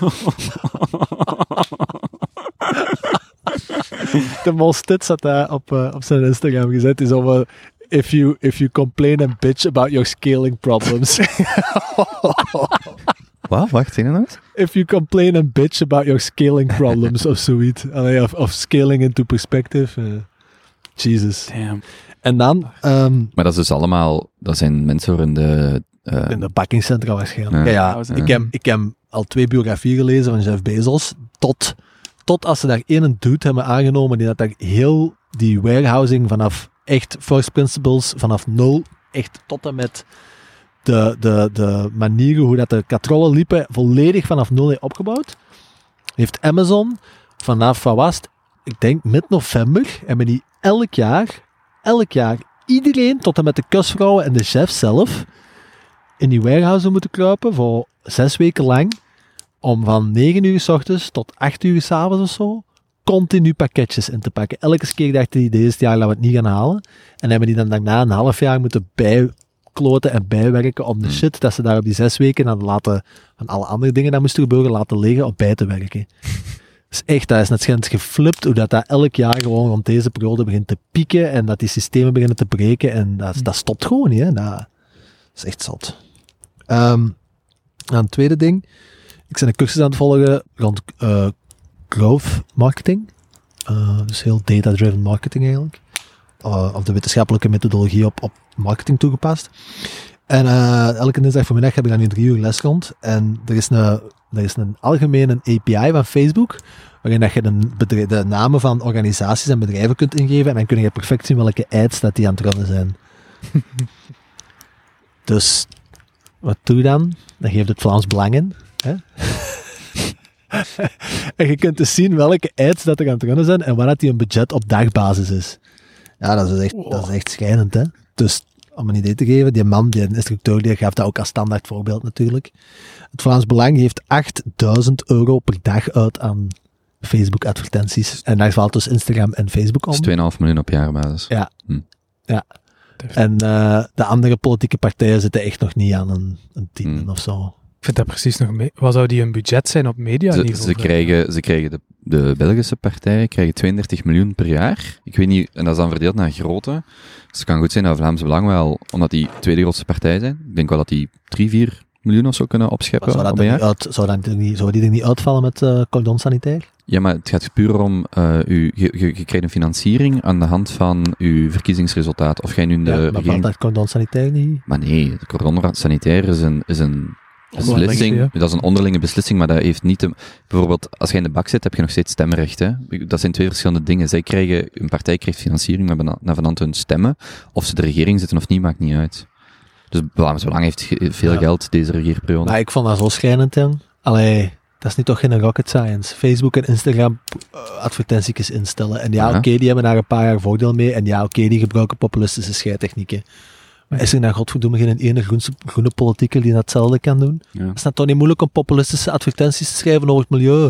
De, Allee, come on. ik vond dat Wouter Verschelde daar een grappige opmerking over had. Die zei zo, hè, dus Vlaams Belang, grootste partij, en dan Vla N-VA, denk ik. En de volgende was PvdA. En die zei zo, vrij cynisch van... Het is opmerkelijk dat een communistische partij op het meest hyperkapitalistische platform gaat adverteren. zo. Ja. Maar op welke basis was dat, Benny? Maandbasis 8000 euro per dag. per dag. Mhm. ja. Per dag. Ja. Ja. Dat, is gelijk, dat is gelijk een succesvolle dropshipper of zo. Die zit ook aan dat budget. Hè. Echt? 5000, 5000 euro per dag. Ja, maar En- de vraag is, wat koop je ermee? hè? Hm. En als zij zeggen, oké, als wij de volgende keer x grote hebben en we krijgen 5 miljoen per jaar, ik zeg maar iets als partij, moet je rust 2,5 miljoen aan... Ja, dat, dat is het. Hè. Je moet gewoon geld durven rondsloschen. Hè. En je Tuurlijk. Excel moet kloppen. En, en daar moet je over gaan. Ja, of, of die mannen van de andere politieke partijen, die kijken gewoon, oké, we hebben deze budget, zoveel zijn ons lonen. En dan blijft er zoveel over voor online advertenties. En die mannen van het Vlaams Belang, die doen het misschien wat anders, ik weet het niet.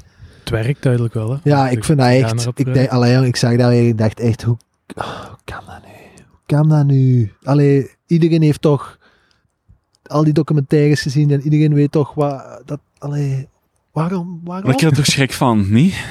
Dan krijg je toch schrik dat mensen die al een beetje geradicaliseerd of, of iets meer richting een bepaalde, eh, hardnekkig richting een bepaalde stroming neigen, nog meer in een echo chamber komen te Ik denk- nog ik denk- meer in hun eigen realiteit. Maar ik denk niet dat dat het grootste probleem is. Ik denk dat je gewoon normale mensen tussen aanhalingstekens, dat je die gewoon van de wijs kunt brengen. Of dat je die onzeker kunt maken. Zo die meest radicalen, die zullen wel radicaliseren. Daar moet je geen geld aan uitgeven. Het zijn zo de mensen die al twijfelen en die zeggen, ah ja, inderdaad, er is geen plan voor kernenergie. Eigenlijk ben ik nu al net iets opgeschoven naar links of naar rechts. Ja, ja, dat en dat, waar. daar staat veel meer winst op te pakken qua verkiezers. Je wilt zoveel mogelijk... Allee, als ik Vlaams Belang zou eh, adviseren, zou je gewoon zoveel mogelijk eh, verwarring in mensen hun hoofd. Maar ja, logisch.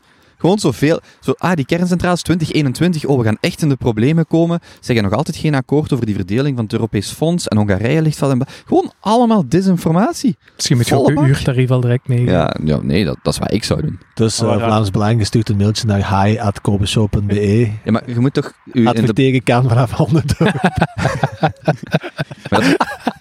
Dat zou wel goed zijn. ik doe dat, Twee weken, ja man, ik heb advertenties. Deze podcast wordt mede mogelijk gemaakt door het advertentiebudget van een Vlaamse regerings, niet-regeringspartij. Nee, maar ik bedoel, je moet, ja, je moet daar niet flauw over doen. Hè. Zo doen die. Allee. Mhm. Ver- want oh, vergeet u niet, ik was over laatst met, met wie was aan het praten, die zat achter de schermen tijdens de verkiezingsdag. Ik geloof bij Open VLD, dat is ook een team van 30 man dat daar constant zit te tracken. Hè. Het is niet dat die andere partijen daar niet mee bezig zijn. Het is gewoon, Vlaams Belang heeft het ook makkelijker, denk ik, en hetzelfde voor PvdA, om die sociale media naar hun hand te zetten. Het is veel moeilijker om iets te verdedigen dan iets aan te vallen. Maar allee, ja, dat is breken. waar voor sommige partijen. De CD&V, ja, voor wat staan die eigenlijk? Moeilijk te zeggen, hè. Eh, vind ik. Misschien zijn ik nu echt serieus. Echt mensen. Serieus tegen tegen een schenen aan stampen. ja. Ja, zo'n foto van een familie, van een Vlaamse wagen. oh god, ik ben niet echt Maar als je nu groen zei, allee, come on, dat is niet toch echt geen rocket science? Mhm. Dat een foto van het regenwoud en, en, en, en Ja, maar dat doet niemand iets, regenbogen en een vlinder die net daar Maar dat heb je al- Ah, ja. Ja, maar nee, ik zet die bekken belachelijk aan het trekken. Maar dat is toch echt niet... Allee, dat is toch... Tja. Iedereen geeft toch om het klimaat vandaag de dag. Iedereen merkt toch dat het warmer wordt en dat er miserie is. Dus als je daar. Maar degenen die dat al weten, die gaan toch al stemmen op groen. Dus dat, dat haalt toch niet veel uit. Die van het Vlaams Belang vallen net- ook zeggen, hè? Hm? Ja, maar die vallen alles aan. Die maken dingen kapot. Die proberen hun eigen standpunten niet te verdedigen. Die zeggen gewoon, wat groen zegt is dom. Kunnen heel- groen toch ook? Dat is Ja. toch niet het soort van politiek dat je wilt voeren? Nee, ook al Ja, niet. Nee, maar ja, als je daar tegen moet strijden en dan worden meegezogen in, in... Ik weet het. Tuurlijk Ja. is dat niet politiek optimaal. Maar, Maar, dat ja. is niet rendabel. Dus daar wordt eigenlijk dan alles op, op afgemeten Maar als ik u betaal, als ik u een die, kijk, die partij krijgt een prestatiebonus. Hè? Dat, dat is het. Je krijgt een financiering gebaseerd op hoe goed je scoort. Ja, dan het doel heiligt toch de middelen. Als het enige telt, als het enige op het einde van het jaar uw jaarbonus is, dat telt. Of uw heel loon is gebaseerd op hoeveel dat jij eh, kunt pushen. Wat maakt het dan uit dat uw collega's van burn-outs over het jaar stoppen? Ik bedoel, dat is, dat is voor die partijen is dat ook pompen of verzuipen. Hè? Dat zijn geen VZW's. Maar ja, goed, gewoon verbrande aarde hè? En, en blaas de boel maar op, als je, als je dat op die manier bekijkt. Ik wil daar wel even bij zeggen. Ik heb een half jaar geleden, een van de betere boeken die ik dit jaar gelezen heb, is van die, ehm, ehm, die eh, noem het, denk dat dat geleakt van alles wat er bezig waande was rond Cambridge Snowden. Analytica. Hm. Ehm, Ja, ik weet welke je bedoelt. ja, die al vermeld. hele goede. Ja. Ik heb die alles vermeld, Paul. Ehm, maar die zei wel dat heel dat online adverteren en heel dat online opbouwen is wel bij één campagne gestart. Hè, en dat is wel door Obama in 2008. Dus Ja. Allee, het feit dat het alleen kan worden gebruikt voor de negatieve is niet waar, want het is begonnen bij een inherent positieve campagne. Dus. Maar het is gewoon, wat ik heel frustrerend vind, is die platformen zijn gewoon tegen u. Die, dat draait puur om advertentie. Toen ik duizend volgers had op Instagram, zagen 700 mensen mijn story. Ik heb er vandaag 2500 en 5 à 6 à 700 zien mijn stories. Een paar zullen het hebben afgezet, daar twijfel ik niet aan. Maar dat is puur een push naar advertenties. Hè? Ja, maar Ja, wat ja, denk ik Ja, dan? ja. Ah ja, ik wil dat meer mensen dat zien, ik ga een paar euro aan advertenties geven. Dus er zag soms twee keer zoveel mensen mijn stories, als ik 2,5 keer, twee- ai, 2,5 factor, nu heb ik 2,5 keer meer volgers. En die views gaan naar beneden. Ja, tuurlijk geeft dat platform die data. Het, het hoeft zelfs nog niet waar te zijn. Maar ze creëren gewoon bij u, bij mij, het idee van, misschien moet ik toch een paar euro aan advertenties geven. En, en dat is- dat is wat dat die geniaal doen. Mhm. Ja. Vraag 4? Of, eh, Ja, let's go. Ja. want eh, daar heb ik al iets op. Wat u wist? Eh 5 voor 9. Vijf voor negen. Ja. Oké. Chill. Is dat goed? Is dat Ja. slecht? Kan dat Ja, kwaad? is Doet dat pijn? Nee, dat is Huh? goed. Waar zijn we? Half tien? Of tien Half uur? tien. Ah, oké. Ja. Heb je recent iets gelezen dat je opmerkelijk of geschikt vindt om aan de Junto te communiceren in moraliteit, business, natuurkunde of andere delen van de algemene kennis? Ja, ik zag een tweet voorbij komen die ik, eh, waarbij ik moest gniffelen. Ehm, van Ryan Selkis. It took biotech six, six weeks to create a COVID vaccine. Electric cars and space travel have been privatized by one entrepreneur. But yes, governments are going to save climate change. Solve climate change. Dat is zo dat idee van in welke mate moet een overheid onze problemen oplossen? Of hebben wij zo eh, individuen die dat kunnen doen? En dus in het geval van dat vaccin, vaccin is dat eigenlijk op zes weken, want er is een andere tweet van eh, Patrick Colson die ik wel kan naar verwijzen van dat het effectief ook in zes weken is gemaakt, het vaccin. Echt? En dan, ja, het vaccin zelf, hè. Maar dan de trials en zo. Dus er is een, een, een tweet van die gast, waar dat hij toont van, ze hebben, ze hebben, het, ge- ze hebben het vastgesteld, pak 1 januari. Het uh, Genom, of ah, ik ken die technische dingen niet, was drie dagen later ze een volledige DNA-sequentie. En dan zes weken later ze een vaccin op die DNA-sequentie van eh, SARS-2.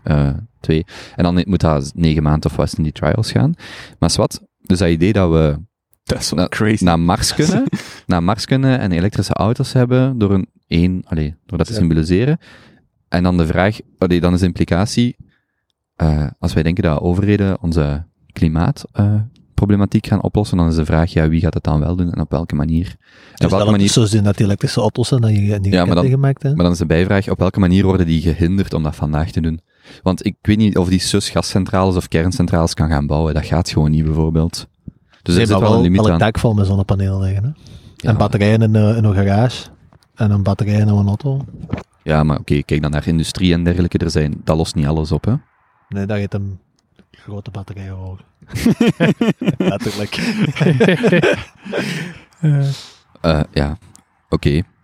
Nee, nee, maar... Ja, ik vond dat opmerkelijk omdat je nadenken over, oké, hoe wat is dan climate change en hoe los je dat op? En kan een overheid dat überhaupt? En dat brengt ons naar die discussie van daarnet. Heel het kernenergiedebat vandaag, hmm. of de kernuitstap. Eh, en dan is de vraag, kunt, kan een overheid dat fundamenteel doen? En ja, Ik heb hem ook zien passeren, was heel goed. oké, tot zover mijn bijdrage. ik, heb, ik heb niet echt een... Ik vond het gewoon fijn om over na te denken. En heb je geen eigen antwoord geformuleerd over hoe dat we climate change gaan oplossen? Hoe zou Koben het doen met Eh, al zijn volgers? Ik zou. eh, ehm, stoppen met baby's maken.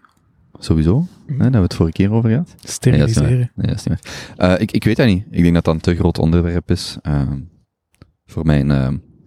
Is er al zijn er start-ups bezig met CO2 of CO? Maar sowieso in- captatie? Is ja, het in CO2 of Zwitserland- CO dat we moeten capteren? CO2. CO2, hè? Maar en zo van die methaan, fabrieken. en methaan en, en nog een hele hoop andere gassen. omzetten. Dat is super. Ja, ik was eh, twee jaar geleden, waren wij, want wij zitten zo met ons bedrijf in ehm, eh, de Climate Kick Accelerator. Dat is een Europees acceleratorprogramma voor ecotech startups. En dan hebben wij een hele programma doorlopen en dan konden we zo ene keer in het half jaar kwamen we in, de, in de microfoon spreken. kwamen we dan ene keer in het half jaar kwamen we dan samen om, eh, om opleidingen te krijgen met z'n allen. En dat was echt zalig. Dat waren echt de beste diners dat ik ooit heb gehad, want dan zat er zo links naast iemand die daar algen aan het kweken was om in voeding te steken en aan koeien te geven, zodat er minder scheten werden gegeven, die dat, dat dan in de zee deed, zodat die algen inherent ook al dingen opnamen. En dan rechts zaten we dan naast een vrouw en die waren daar effectief mee bezig. En dat zeggen ze in Finland, denk ik. Ja, dat zijn echt van die grote, zijn echt van die, ja, van die, hoe noemt dat, rotors? En die Mhm. extraheren letterlijk CO2 uit de lucht en die steken daar in grondlagen. Eh, en die waren nu juist, hadden juist een contract getekend die week, dus twee jaar geleden al, om hun opgenomen CO2 te verkopen aan Coca-Cola voor op alle gas, op hun cola te steken, alle prik voor hun cola en zo. En dan Hm. kunnen ze daarmee adverteren. Mhm. En eh, ja, die waren toen in gesprek met bijvoorbeeld Bill Gates om daarin te investeren. Maar er zijn er zo drie, vier. Maar ja, dat moet, dat, dat moet schalen, hè. Dat is, dat is de miserie, hè. Ik heb ook al het gevoel dat je daar al jaren en jaren over hoort van er is deze nieuwe technologie en dit en dat, maar niks dat zo... Ja, dat is Ik gewoon... ken dat het is- niet, hè, maar dat het echt van de grond Die komt. prototypes die staan daar, die staan achter het draaien, die nemen een paar ton per x week of per maand, nemen die op en steken die in de grond. Maar dan moet... De aantallen zijn zo groot, dat is echt gewoon... Maar er, er zijn ook heel oude technieken, hè? en dat is misschien gelinkt aan iets anders wat ik wil vertellen. Ehm, maar ehm, ze zijn nu met, met LiDAR-technologie over het Amazonegebied aan het vliegen. En ze merken daar eigenlijk op dat daar massa's ruïnes liggen. Hè? Dat, er massa, dat er eigenlijk een oude beschaving heeft ge- gelegen, 5, 6, 7000 jaar geleden. Hoe noemt Ja. die weer, die gast? Eh. Gra- Graham. Graham Hancock. Ja. Ehm, heel een toffe P. Ehm, en hij vertelt eigenlijk, ja, we hebben daar een beschaving gezien, maar we kunnen niet verklaren hoe die beschaving zichzelf heeft gevoed. Want het, de grond in het Amazonegebied is, ehm, dat lijkt wel extreem fertile of vruchtbaar, maar dat is helemaal niet zo. Ehm, van zodra je die toplaag daar afhaalt en die, die, die oerwouden, is dat niks anders als, als droge eh, zand eigenlijk. En wat, hebben ze dan eigenlijk gevonden? Ze hebben daar iets gevonden genaamd Terra Preta, eh, Black, Black Earth. Ehm, en dat is een man-made soil. Ehm, en die bestaat eigenlijk uit een mix aan eh, me- menselijke uitwerpselen, ehm, pottery, eh, keramiek, en heel veel koolstof, dus charcoal. En dat staat momenteel bekend als biochar. En in het hele Amazonegebied is die grond extreem eh, duurzaam en, en, en, en eh, gewild. Ehm, en omwille van die biochar of die charcoal die erin zit, behoudt hij eigenlijk alle microben, alle eh, moleculen, alle, alle, alle leven dat eigenlijk in die grond anders zou wegspoelen, eh, houdt hij op zijn plaats. En die is ook zelf genererend. Dus eh, er zijn bepaalde biochar mijnen in principe, waar dat ze 20%, 20 centimeter weg eh, scheppen, dat verkopen.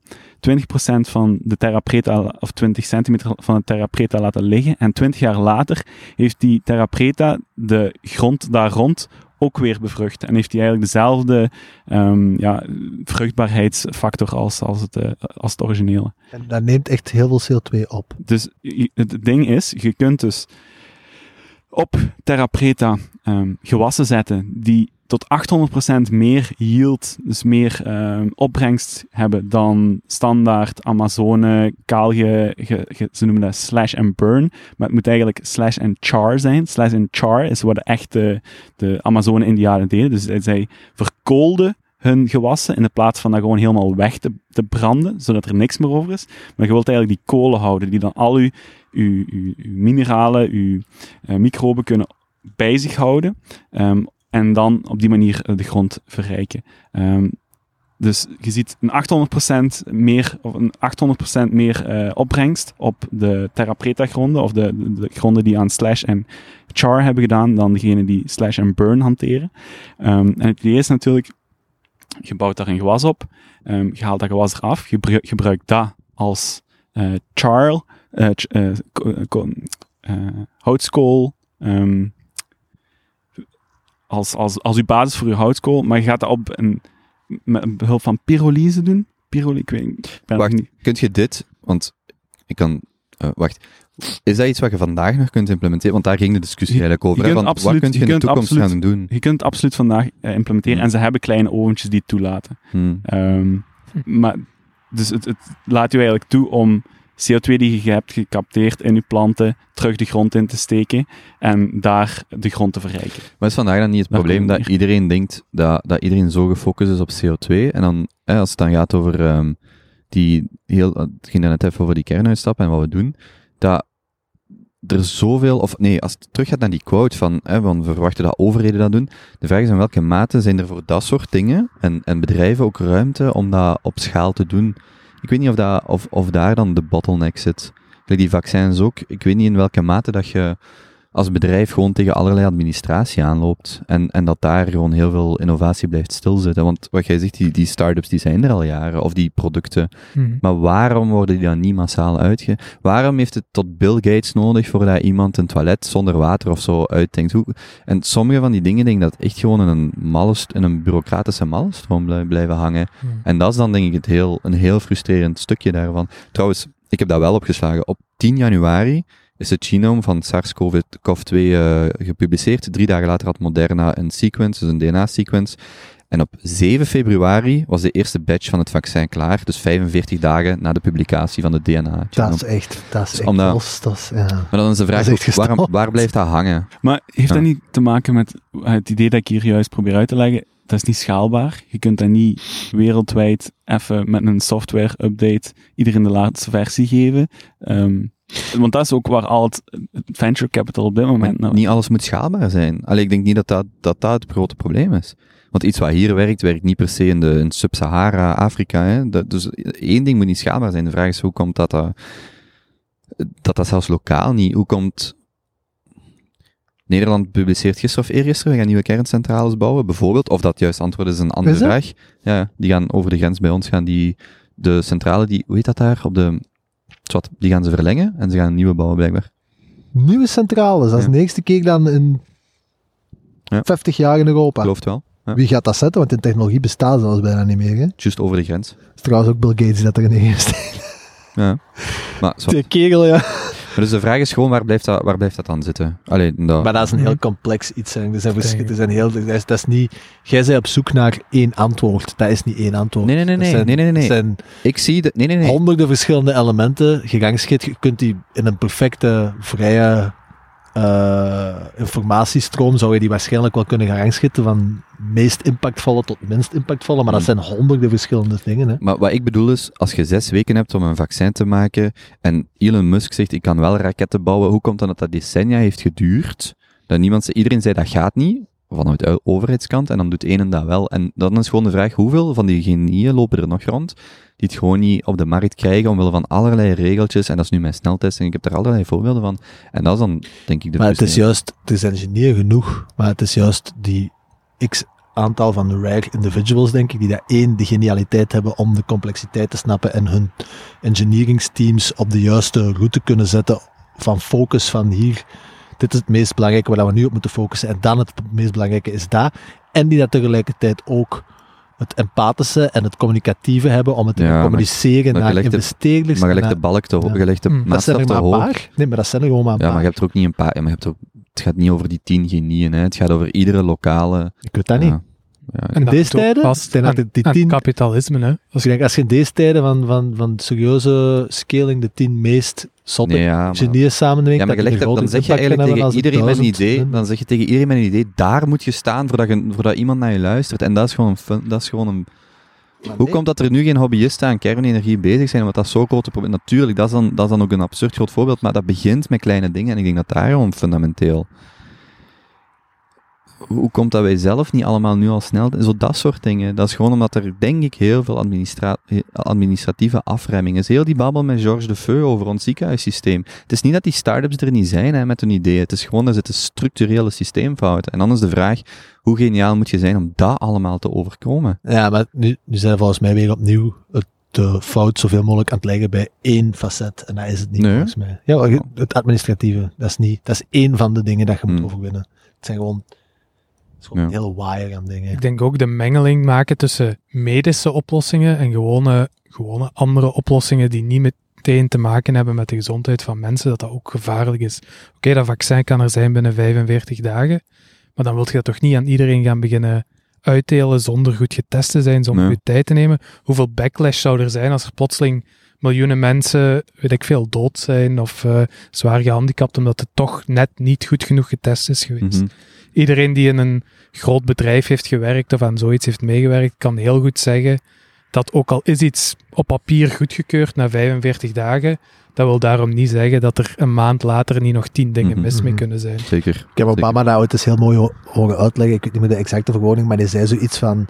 Mensen klagen soms dat de overheid te traag is, maar de overheid is by design traag. En dat heeft Mhm. een nut, Hmm. Want het is het balans tussen de snelle, continue drive van de privé en het afremmende, Oh jongens. oh, rustig, laten we eens even kijken, element en traag, en we gaan dat hier grondig doen van de overheid, dat op lange termijn tot de beste resultaten komt. Gelijk als familiebedrijven, waarbij dat de jonge knaap de vernieuwing binnenbrengt, maar waar dat toch nog gedurende die eerste tien jaar de vader mee aan het roer staat om te zeggen, ho, ho, ho, nee, we gaan niet 50% van de balans in de crypto steken. Nee, dat gaan we niet doen, jongen. Exact. Nee, nee, dat is dat, hè. Dat is het gewoon- laatste wat je wilt is Big Pharma carte blanche geven Ah, om ja. na een maand op Hmm. iedereen te kunnen experimenteren met... Maar ik ik snap veel. wel, dat, dat, dat, dat is een hele moeilijke balans. Hè? Dat is een hele Ja, moeilijke balans. En daarom dat, ja, ik denk, als er één ding is dat je over Amerika wel kunt zeggen, en je kunt er veel slecht over zeggen, maar ik denk dat die in de afgelopen eeuw misschien juist, die hun succes is de juiste balans vinden. Hè? En dan neigt nu misschien weer terug een beetje over naar te weinig op, in bepaalde industrieën. Maar dan zal dat wel weer, ja, ik weet het niet. Alright, vier. Nog iemand iets opmerkelijk? Niet meteen. ik. Welk citaat? Oude Ik heb wijsheid? er nog eentje. Ah, oké. Go. Uh, want dat is ook het laatste keer op mijn blad hem staan. Ehm, ik, eh, ik, ik had over laatst ken je zo Dave Letterman, die zo op Netflix eh, een serie. Dat is hem nu zo mensen uitnodigt voor elke uur te praten. En dat ik dan ook zo bij die in thuis is gaan zien en zo. Dave Chappelle was daarop. The Goat. Nice. Eh, dat is echt, ik, eh, ik was daar heel erg van aangedaan. Dat is eigenlijk echt een heel amabele man. Ehm, als hem dan, die zat daar niet als komiek Dave Chappelle, die zat daar als man, persoon, mens Dave Chappelle. En die was zo, die dan zien in in in zijn die, woont zo echt in een, in een boerengat in Ohio, hè. Met echt dorpje waar dat hem geboren is, waar dat iedereen die kent, waar dat hij rondliep als, als, als kleine bagadder. En daar woont hij nu nog. En organiseert hij optredens en nodigt hij ja, als een huge famous buddies uit voor mee comic, eh, comedian optredens te geven. Ehm, en daar werd ook gesproken over iets dat hij had gedaan toen als eh, die eh, Black Lives Movement gestart was in Amerika, een half jaar geleden, met die, eigenlijk ja, de moord op, eh, op hoe noemt hem? Eh, George Floyd. George Floyd. Dat, die had zo een maand lang niks gezegd, Dave Chappelle. En dan heeft hij zo in volle eerste golf van de coronacrisis bij hem thuis zo podiumke gebouwd. Ja. En is hij beginnen twintigtal minuutjes beginnen ranten. En dat noemt 840, 846 op YouTube. Mhm. Ik had dat nog niet gezien. Eh hij heeft wel 22 miljoen views op een half jaar. Dus er zijn al wel veel mensen die het waarschijnlijk al wel hebben gezien. Maar ho jong, dat kwam binnen man. Dat is echt... Ja, als je dat ziet, dan snap ik echt omdat ze die in de, de greatest of all time noemen. Die, dat is geen, die brengt daar geen comedian show, maar die vertelt gewoon over hoe het zijn blik op wat dat daar was gebeurd. En dat is echt, die begint zo super rustig en na een paar minuten stikt zo van wal, of stikt hij daar emotie in zijn uitleg. En dat, ja, ik ben daar echt emotioneel van, man. Dat kwam echt binnen. En ik vond dat heel knap om te zien. Ik kan dat echt iedereen aanraden om dat eens te checken. Die, uh, die bracht dat op een zeer krachtige manier, moet ik zeggen. Heel die problematiek. Ik heb het begin gezien, het was inderdaad intens. Ik heb het zelfs niet uitgekeken, omdat het- hij, hij spreekt ook heel sterk vanuit het, het, het zwart zijn of, of eh, ja, een donkere huidskleur hebben. Ehm, en ja, hij doet het goed, dat weet ik wel nog, maar het is eh, intens. Ja. Wat ik wel nog zot vond, hij sprong van een week toch binnen bij Joe Rogan op zijn Ja. podcast. Springt hem daar zo halverwege even binnen. Wat ik altijd leuk vind om zo'n mannen bezig te zien, is zo het niveau waarop dat die babbelen. Dus Dave vraagt aan Joe, ah, is hier nog een, goe- eh, een goede comedy st- store of een comedy club in de buurt? Ah, nee, nee, nee, de laatste is ge- eh, gesloten. Ah, maar gaat jij er geen kopen? Jawel, jawel, ik ga er geen kopen. Ah ja, is goed, dan kom ik de eerste show spelen. Ah wel, is goed, schrijven we nu neer. Zo op, op 30 seconden heeft Joe besloten dat hij een comedy club gaat kopen. en Chappelle komt spelen. Ja, ja, ja als, als dat goede buddies zijn. Ja. En dan nog één ander ding. Ehm, ik zag in de week ook een tweet passeren. eh vond dat echt een fantastisch voorbeeld over dat overnight succes, dat dat niet bestaat. Ze hebben een studie gedaan. De gemiddelde aantal video's dat nodig zijn om tot een bepaalde YouTube-following te komen. Ehm, dus om van 1000 tot 10.000 followers te gaan, en dan hebben ze gemiddeld 151 video's nodig. Iedereen die ooit al eens een video heeft geëdit, dat is echt een shitload aan werk, hè. Ehm, en dat bouwt dus zo op. Om van 10.000 naar 100.000 heb je 400 gemiddeld, 418 video's nodig. En van 100.000 naar een miljoen. Eh ergens daar tussen, tussen de 1000 en 100. En dan voor gemiddeld 1 miljoen YouTube-volgers te hebben, moet je 3873 video's geüpload hebben. En die distributie is Nigosiaans, dus waarschijnlijk is het, ligt de mediaan nog veel hoger, omdat er een paar zijn die wij, met weinig video's een heel groot bereik hebben, en dan Ja. heel veel die met veel meer video's, gemiddeld een miljoen. Dus Hm. waarschijnlijk liggen die cijfers, de mediaan ligt nog eens maal factor anderhalf of twee of drie, misschien zelfs. Dat is toch echt 3800 video's. Dat is Ja. echt geflipt, hè. Hm. Welke aflevering is deze? Nummer 192. Dat is ja, goed onderweg? Dus zit nu... dus... Jij zou nu de 10.000 moeten zitten. Ja, Na die kerstspecial. na die kerstspecial. Ja. Maar ja, dat is het Nederlands. Ja, Mhm. dat is al een heel klets eraf, hè. 5500, alles samen. Of 6000. Alright. Citaat, oude wijsheid of inzicht van de laatste twee weken. Ik had een mooie. The saddest thing in life is wasted talent. Lorenzo de busdriver. Lorenzo, ik ken Lorenzo niet. Nee, nee, dat is gewoon... Je moet dat misschien eigenlijk zien. The saddest thing in life is wasted talent. Gezegd door Lorenzo de busdriver. Snap je hem? Ja, dat hem iets meer had kunnen zijn dan de busdriver. Ja, dat hij zelf bevestigt dat het eigenlijk heel droevig is. Ja, ja. Allee, om niet alle busdrivers te schofferen. te laat. Sorry. Weer een niet Hopla, weer al zo'n tientallen volgers buiten. Wat is de minderheidsgroep die het meest mocht schofferen voor het minst eh, repercussie? Postbodes? Nee, want dat is geen, minder, dat is geen minderheidsgroep, hè. ja. lachen. Dat was wel heel snel. Ja. Ja. Heb je daar iets tegen Paul? Maar nee, helemaal niet. Maar ik Zijn ken uw pakjes niet op tijd geleverd of zo? Jawel, maar ik ken... Moet je helemaal naar de eiermarkt om ze af te halen? Die lachen, mij, die lachen daar zelf mee. Hè, Maar dat is geen minderheidsgroep, hè, jong? Dat is gewoon een job. Ja, dat dat, voel ik wel. ja nee, nee, mijn vraag is, wat is de minderheidsgroep waar die, die je kunt stigmatiseren met de minste repercussie? Ah. Je hebt sowieso iets zitten, hè? Je hebt een antwoord klaar zitten. Nee, toch? nee, echt niet. Nee, nee, oprecht niet. Ah, Oprecht dat vind niet. ik jammer dan. ik laat hem graag gokken op zo'n vragen. Cancel. Wat zeg je? ja, zo. Een beetje cancel culture op, op de. Nee, maar raad eens. Nee, ik heb al een poging gedaan. Hmm. Ja, misschien. Ja, ik weet niet. Taartenbakkers. Ja. Goed. Eh, heeft niemand een ander citaat inzicht? Eh, everything is what thinking makes it so.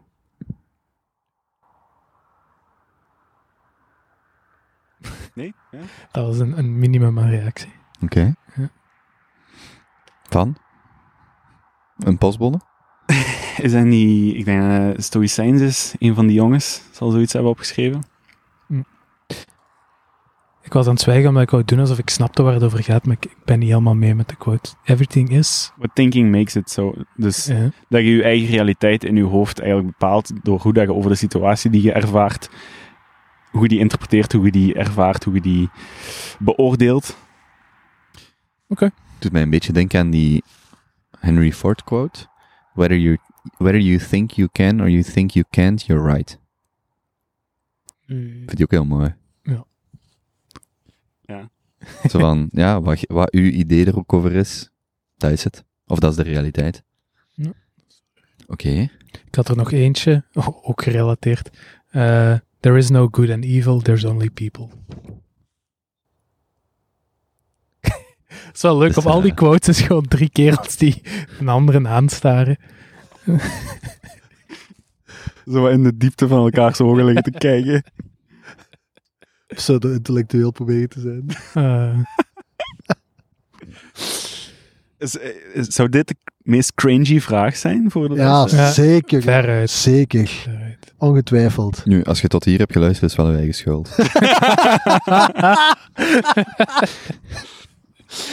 Nee, dat is niet waar. Ehm, Die vragen vliegen er wel door vandaag. Maar ik zit I'm out. ik vind dat we moeten stoppen, want we zitten aan vraag 5. Ja, ja dan moet naar echt niet pushen. Vraag 6 gaan. Ik wil nog wel één woord zeggen. Ehm parallelogram. Wat? Parallelogram. Para, para. Parallelogram. mooi woord. Ja. En nu heb ik alle vier de woorden gezegd die dat ik van Astrid eh, moest zeggen. En nu, eh nu mag ik mee gaan eten. Ah! Godzak. Waar gaan eten? Dat weet ik niet. Maar ik heb dus altijd gekeken. Ik moest vier woorden zeggen. En met Wat waren, de parallelogram, andere, wat waren de andere drie? Dat moet aan hen vragen. Maar ik heb hem zelf hier gezegd. En waarom moet jij vier woorden zeggen? Dat weet ik niet.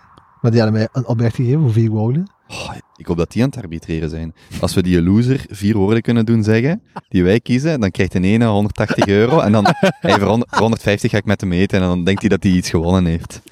En is het niet erg eigenlijk? Echt, Dat zou het allerbeste zijn. Oh joh, dat zou echt genius zijn. Dat zou echt next level evil zijn, wel. Ja, maar ook hebben ze allemaal gezegd. En het- is wel niet opgevallen, dus. Je hebt heel veel gezegd, Ja. dus eh, dat is niet opgevallen. Nee, voilà. Oké, moeten we... Moeten we nog iets vermelden?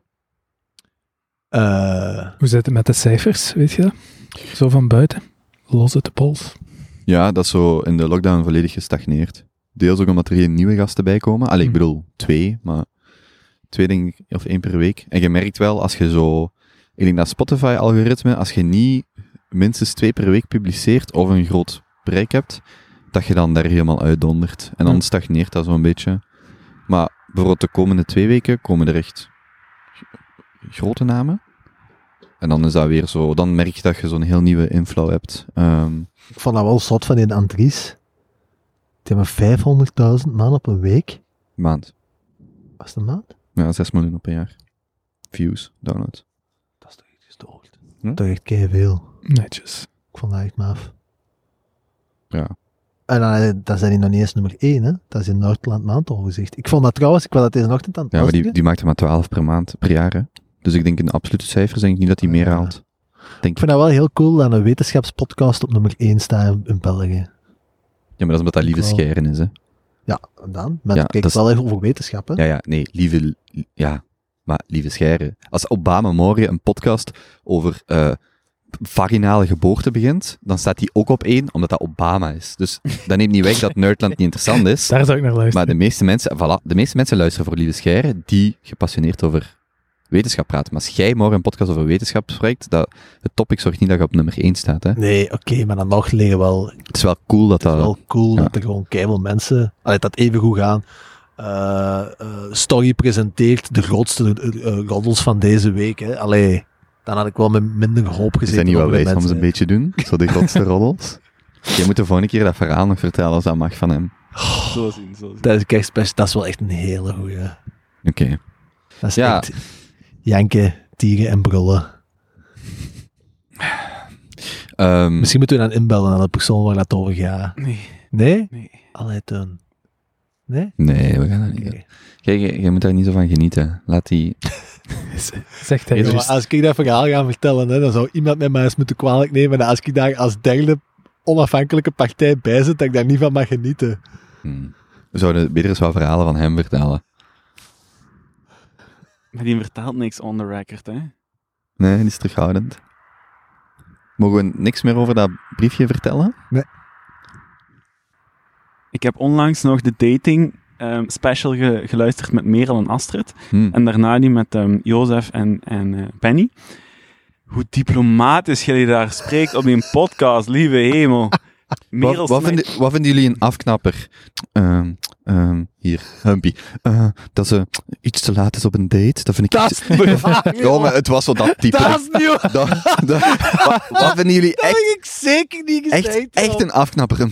Ja, eh, eh, dat ze iets te laat is op een date. Dat- Jongen, zoiets. En dan zo, dat is geen afknapper. Dat is gewoon...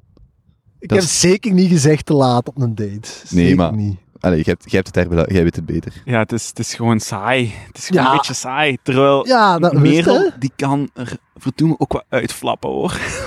Dit is een voorbeeld. Ik heb dat niet geluisterd. Acht op de tien mensen bedriegen, of hebben, be- zo, zit je zo ver geraakt? Ja, ja, dan ben ik begin, wel beginnen afzetten, want daar was Beginnen afzetten. Kobe zijn ego een beetje gekrijkt. Dus daarna, jullie eindigen zo precies met een ruzie of zo.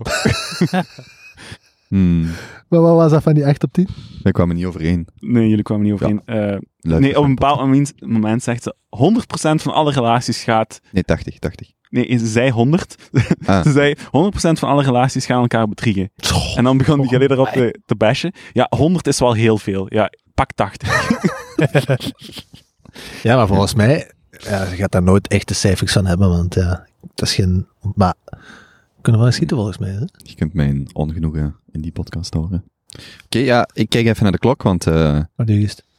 25 na 9. Oké. En ik moet dat bullshit nog opruimen. Ah ja, dan moeten we zeker afsluiten. Het is de laatste keer dan hier, rond het houtvuur.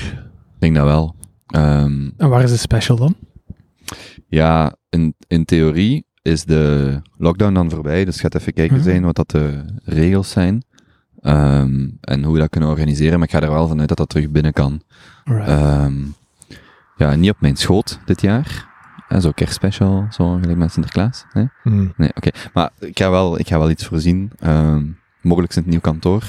Anders bij mijn thuis. En dan moeten we nog eens een datum zetten. Allee, ja, zwart. Hè? Ja. Zullen we dat in het groepje posten? Kun je dat nog eens over het hoofd zien? Ja. Eh, oké. Prima. Cool. Moeten, we, moeten we daar nog iets aan toevoegen? Het was tof hier.